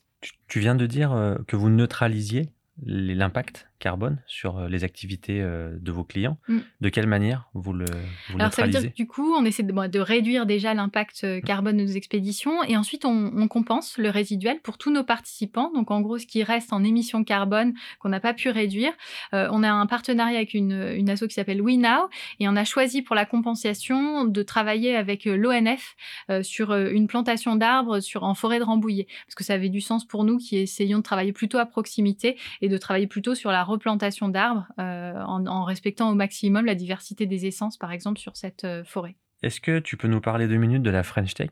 Oui, On partage, euh, on partage le, le bureau, on partage des réunions, on partage pas mal de choses sur ce projet. Euh, tu as pris la, la vice-présidente l'année passée. Euh, qu'est-ce que tu- Est-ce que tu peux nous en toucher quelques mots? Oui, alors la, French Tech, euh, c'est un challenge que m'a proposé euh, Julie Huguet qui prenait la présidence euh, de la French Tech in the Alps à Annecy. C'était un challenge qui me plaisait bien parce que d'une part, dans mon parcours avec copines de voyage, j'ai eu le sentiment que beaucoup d'entrepreneurs avaient été très solidaires, j'ai été très bien accueillie par le réseau local et j'avais envie de give back, comme diraient les anglo-saxons, de donner à mon tour et d'essayer moi aussi à mon tour de contribuer à faire en sorte que des entrepreneurs qui arrivent sur le territoire annécien qui créent leur entreprise, qui arrivent à des stades un peu critiques de leur entreprise, trouvent des réponses, trouvent euh, les financements, trouvent les réseaux qui allaient leur permettre de- de- d'aider dans leur croissance. Et puis, euh, pendant aussi tout mon, tout mon parcours entrepreneurial, on s'est quand même pas mal battu sur le fait que l'écosystème des grosses startups il reste très parisien, avec les réseaux de financement qui sont parisiens, avec euh, euh, tous les réseaux, euh, tous les réseaux par secteur qui sont souvent à Paris, euh, et tous les rendez-vous se passent à Paris. Donc en gros, Paris c'est l'endroit où être pour réussir à avoir un maximum de, de bonnes pratiques, de financement. et et j'avais envie de montrer et de, de, de- j'avais envie de décentraliser un petit peu cette France qui est ultra, polarisée autour de Paris. peu. Voilà, très nombriliste, et de montrer qu'il se passait aussi des choses super en province avec des startups qui ont de l'ambition, avec des startups à impact, puisque c'est le thème qui me, me tient euh, beaucoup à cœur, euh, et avec des réseaux du coup qui ont rien à envier, euh, si ce n'est en taille, à l'écosystème parisien. Et, et c'est d'ailleurs la J'en suis très contente, mais c'est d'ailleurs la direction qu'est en train de prendre Cédric O, euh, Mm. euh, le secrétaire d'État au, au numérique, qui euh, a vraiment envie justement de créer cet élan vers, vers la province euh, et d'aider les startups qui se, qui se développent dans le tissu local. Parfait. Je crois que Gérald a une petite anecdote qui est liée, euh, une anecdote perso qui est liée à la, à la musique, il me semble. Oui, moi je suis très surpris que tu nous parles de tout ça. Très bien, mais le plus important dans ton Moving Forward, c'est que tu, tu me rappelles le- le- l'instrument euh, principal de, de l'activité de Pierre? Il joue du corps. Mm. Alors, c'est pas l'instrument qu'on va côtoyer le, le plus souvent, mais il a une, une, une consonance particulière dans les Alpes, puisqu'il existe le corps des Alpes. Et ça, je pense que tous, on en a au moins une image, hein, l'image d'Épinal. On parle d'un instrument qui va s'allonger le long de la montagne. On parle d'un instrument sûrement qui fait euh, quatre- plus de 4 mètres de long. Et alors, j'ai appris deux choses. D'abord, j'ai appris qu'il existait en version carbone et télescopique. non, mais Ouais. Cyril, Génial, je, je répète ce que je viens de dire. Il existe un corps des 4 Alpes mètres. Télescopique. Et il fait combien quand il est plié Un mètre Non, il est, oui, il fait, oui, c'est ça, entre 5, un, un mètre, un peu moins d'un mètre. ouais. D'accord. Et ça altère pas le, le son Non, non, non, c'est la prouesse. Les, les instruments modernes sont euh, vraiment des bijoux, euh, des bijoux maintenant euh, là-dessus. Donc, Et je vois là où tu veux m'amener. Alors, ben, moi, je veux amener euh, notre audience à fin- finalement prendre en compte qu'il existe version carbone et télescopique des corps des Alpes. Où va-t-on, ma petite dame? Hum. Mais tu as Mm. raison, là où je veux t'amener, c'est que dans ce, dans ce... Elle me fait rire parce qu'elle est en train de... Elle a les yeux qui Elle pétillent. prépare, là, ouais. t'as vu Tu vas voir. non, mais finalement, tu es curieuse, hein, tu le dis, tu, tu testes, et puis en fait, finalement, tu es en train de tester le corps. Exactement. Et alors, effectivement, c'est un petit challenge. Euh, J'ai envie d'abord de jouer du corps des Alpes plutôt que du corps. Ouais, Euh, D'accord Euh, alors, historiquement, donc le corps des Alpes, c'était un instrument qui permettait de communiquer de vallée en vallée. Et moi qui aime bien la montagne, moi qui aime bien les sports de montagne, le trail, etc., bah, c'est un instrument qui a du sens parce que c'est le, le- le lien de communication des vallées de montagne entre elles. Et en l'occurrence, là, dans le cadre d'un trail très connu qui s'appelle l'échappée belle, je me suis fixé le challenge de réussir à jouer du corps des Alpes pour faire l'animation pour les coureurs qui vont euh, faire ce trail qui est très très difficile euh, et réussir du coup en, en quatre mois à maîtriser le corps des Alpes. Et pour ça, il faut que je sache bien jouer du corps parce que c'est en fait la même sûr. façon de, de jouer des deux instruments. faut surtout Alors- y aller à bras le corps, je pense. Bien, Ouais. il perdu Oui. aussi. Ouais, D'accord, sinon ça perdu, marchera pas. Le trail a lieu quand? C'est fin août. Euh, D'accord. Fin Et là, août t'es en en- Beldon. Et là, tu es en Mm. train de pratiquer le corps Exactement. Avec, Pour avoir les- euh, la base technique, j'imagine. Exactement. Et après, tu veux le, le- l'ex- le- tu vas l'exprimer à travers le corps des Alpes, Exactement. avec ce fameux corps carbone télescopique. Voilà, parce que c'est quand même euh, quand il donc quand il faut jouer au sommet de la montagne, il faut réussir à amener le corps au sommet de la montagne. Donc c'est mieux quand il est carbone et télescopique plutôt que de porter un, un corps de m'étonnes. 4 mètres en bois sur son dos. Je vois bien dans les centres-villes d'Annecy, tu sais, avec Mm. le corps euh, dans les mains. c'est- c'est- il, y a, il y a également, euh, bah, vous avez votre actualité avec Pierre, donc j'ai appris un truc énorme. Pierre fait maintenant quasiment plus de sport que toi. Il en Pas- fait même beaucoup plus. ouais. Pas, pas pour les mauvaises raisons, c'est parce que toi aussi, t'es es occupé pas mal en ce moment, mais c'est ça, Pierre, ça y est, c'est parti là. Il est dans le, dans le sport à fond. Oui, on s'est, enfin, du coup, euh, on a beaucoup pratiqué ensemble du ski de rando, euh, euh, tous les sports du, du ski de fond, du, du, du trail, euh, un peu de, de canoë, d'escalade, des choses comme ça. Et en fait, il a pris goût à ces activités et comme il a un emploi du temps qui est pas sur les journées de travail, parce Eh que oui. globalement, quand il, par exemple, s'il a des concerts, c'est plutôt le soir, il a la sûr. possibilité de pratiquer plus que moi. Et puis, c'est un mordu de ski de rando, donc, euh, donc il en fait énormément au point qu'il est en train d'essayer de se former pour être euh, initiateur euh, dans Ah le oui. cadre du, du club alpin français, par exemple. Donc il a, il a, il, il a adopté et adapté un peu le monde que tu as porté toi avec cette culture sport. Et toi, tu as fait le même de l'autre côté avec son monde à lui, Oui, qui était plus un sport de musique. mais je pense que c'était euh, quand on s'est rencontrés, euh, en fait, on avait une très grande estime pour les environnements de l'autre. C'est-à-dire qu'en fait, moi, j'avais beaucoup d'estime pour l'environnement de la musique euh, classique notamment et de la gastronomie. Et, et lui avait beaucoup d'estime pour l'entrepreneuriat et pour les, les sports que je pratiquais.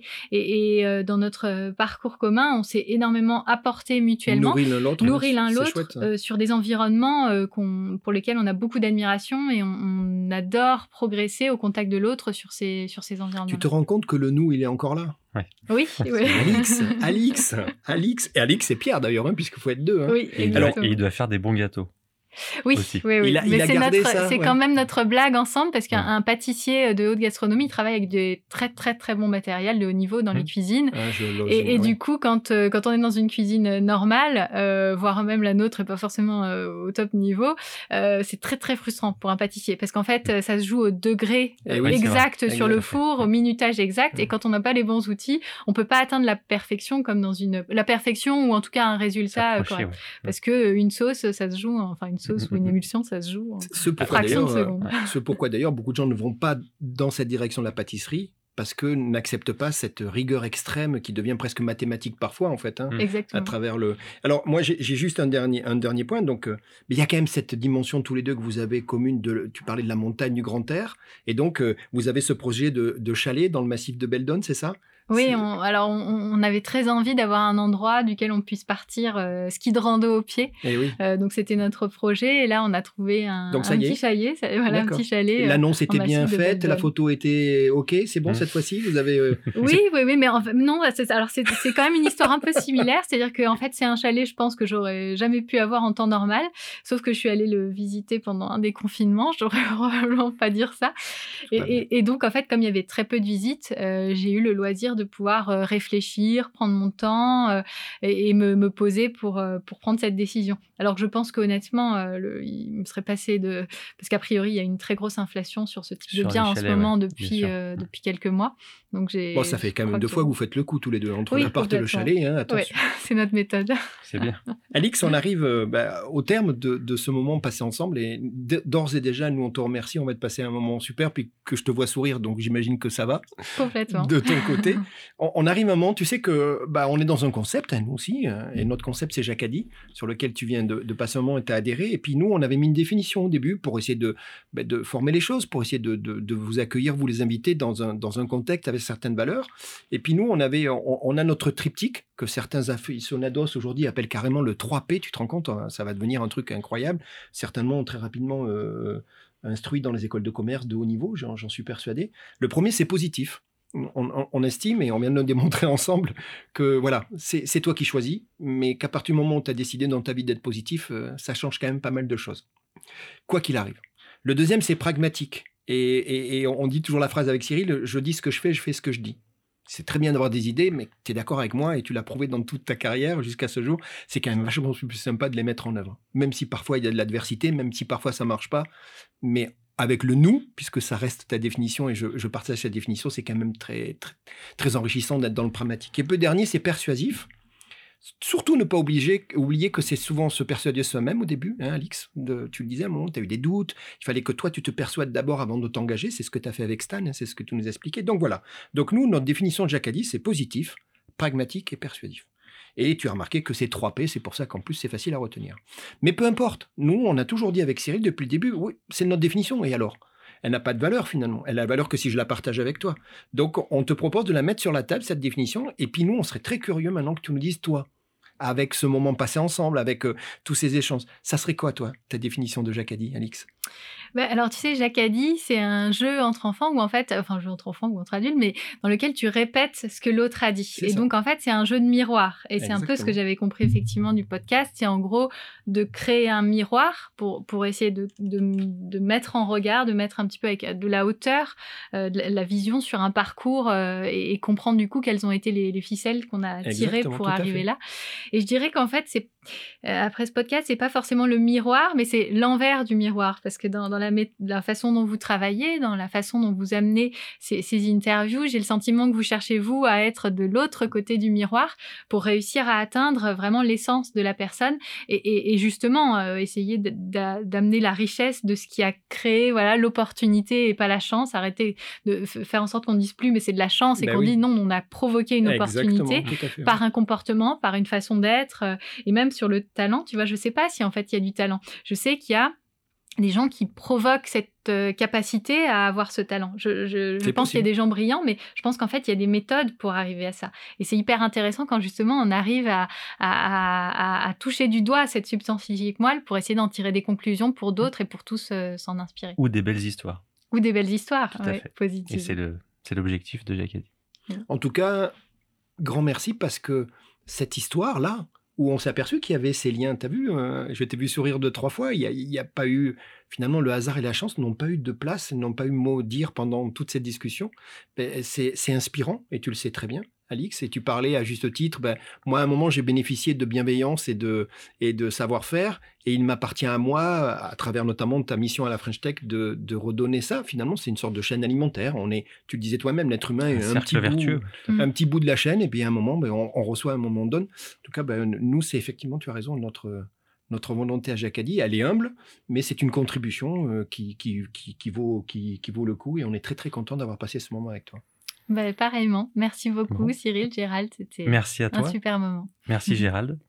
Notre podcast touche à sa fin. Merci pour votre écoute. Pensez à vous abonner ou à en parler autour de vous. Et on vous dit à très bientôt dans un nouvel épisode des podcasts Jacadi. À très bientôt. Merci. À bientôt. Jacadi, suivez-nous et abonnez-vous, bien sûr. On se retrouve bientôt pour une nouvelle partie. En attendant, soyez positifs, pragmatiques et persuasifs. Jacques a dit inventez vos propres règles.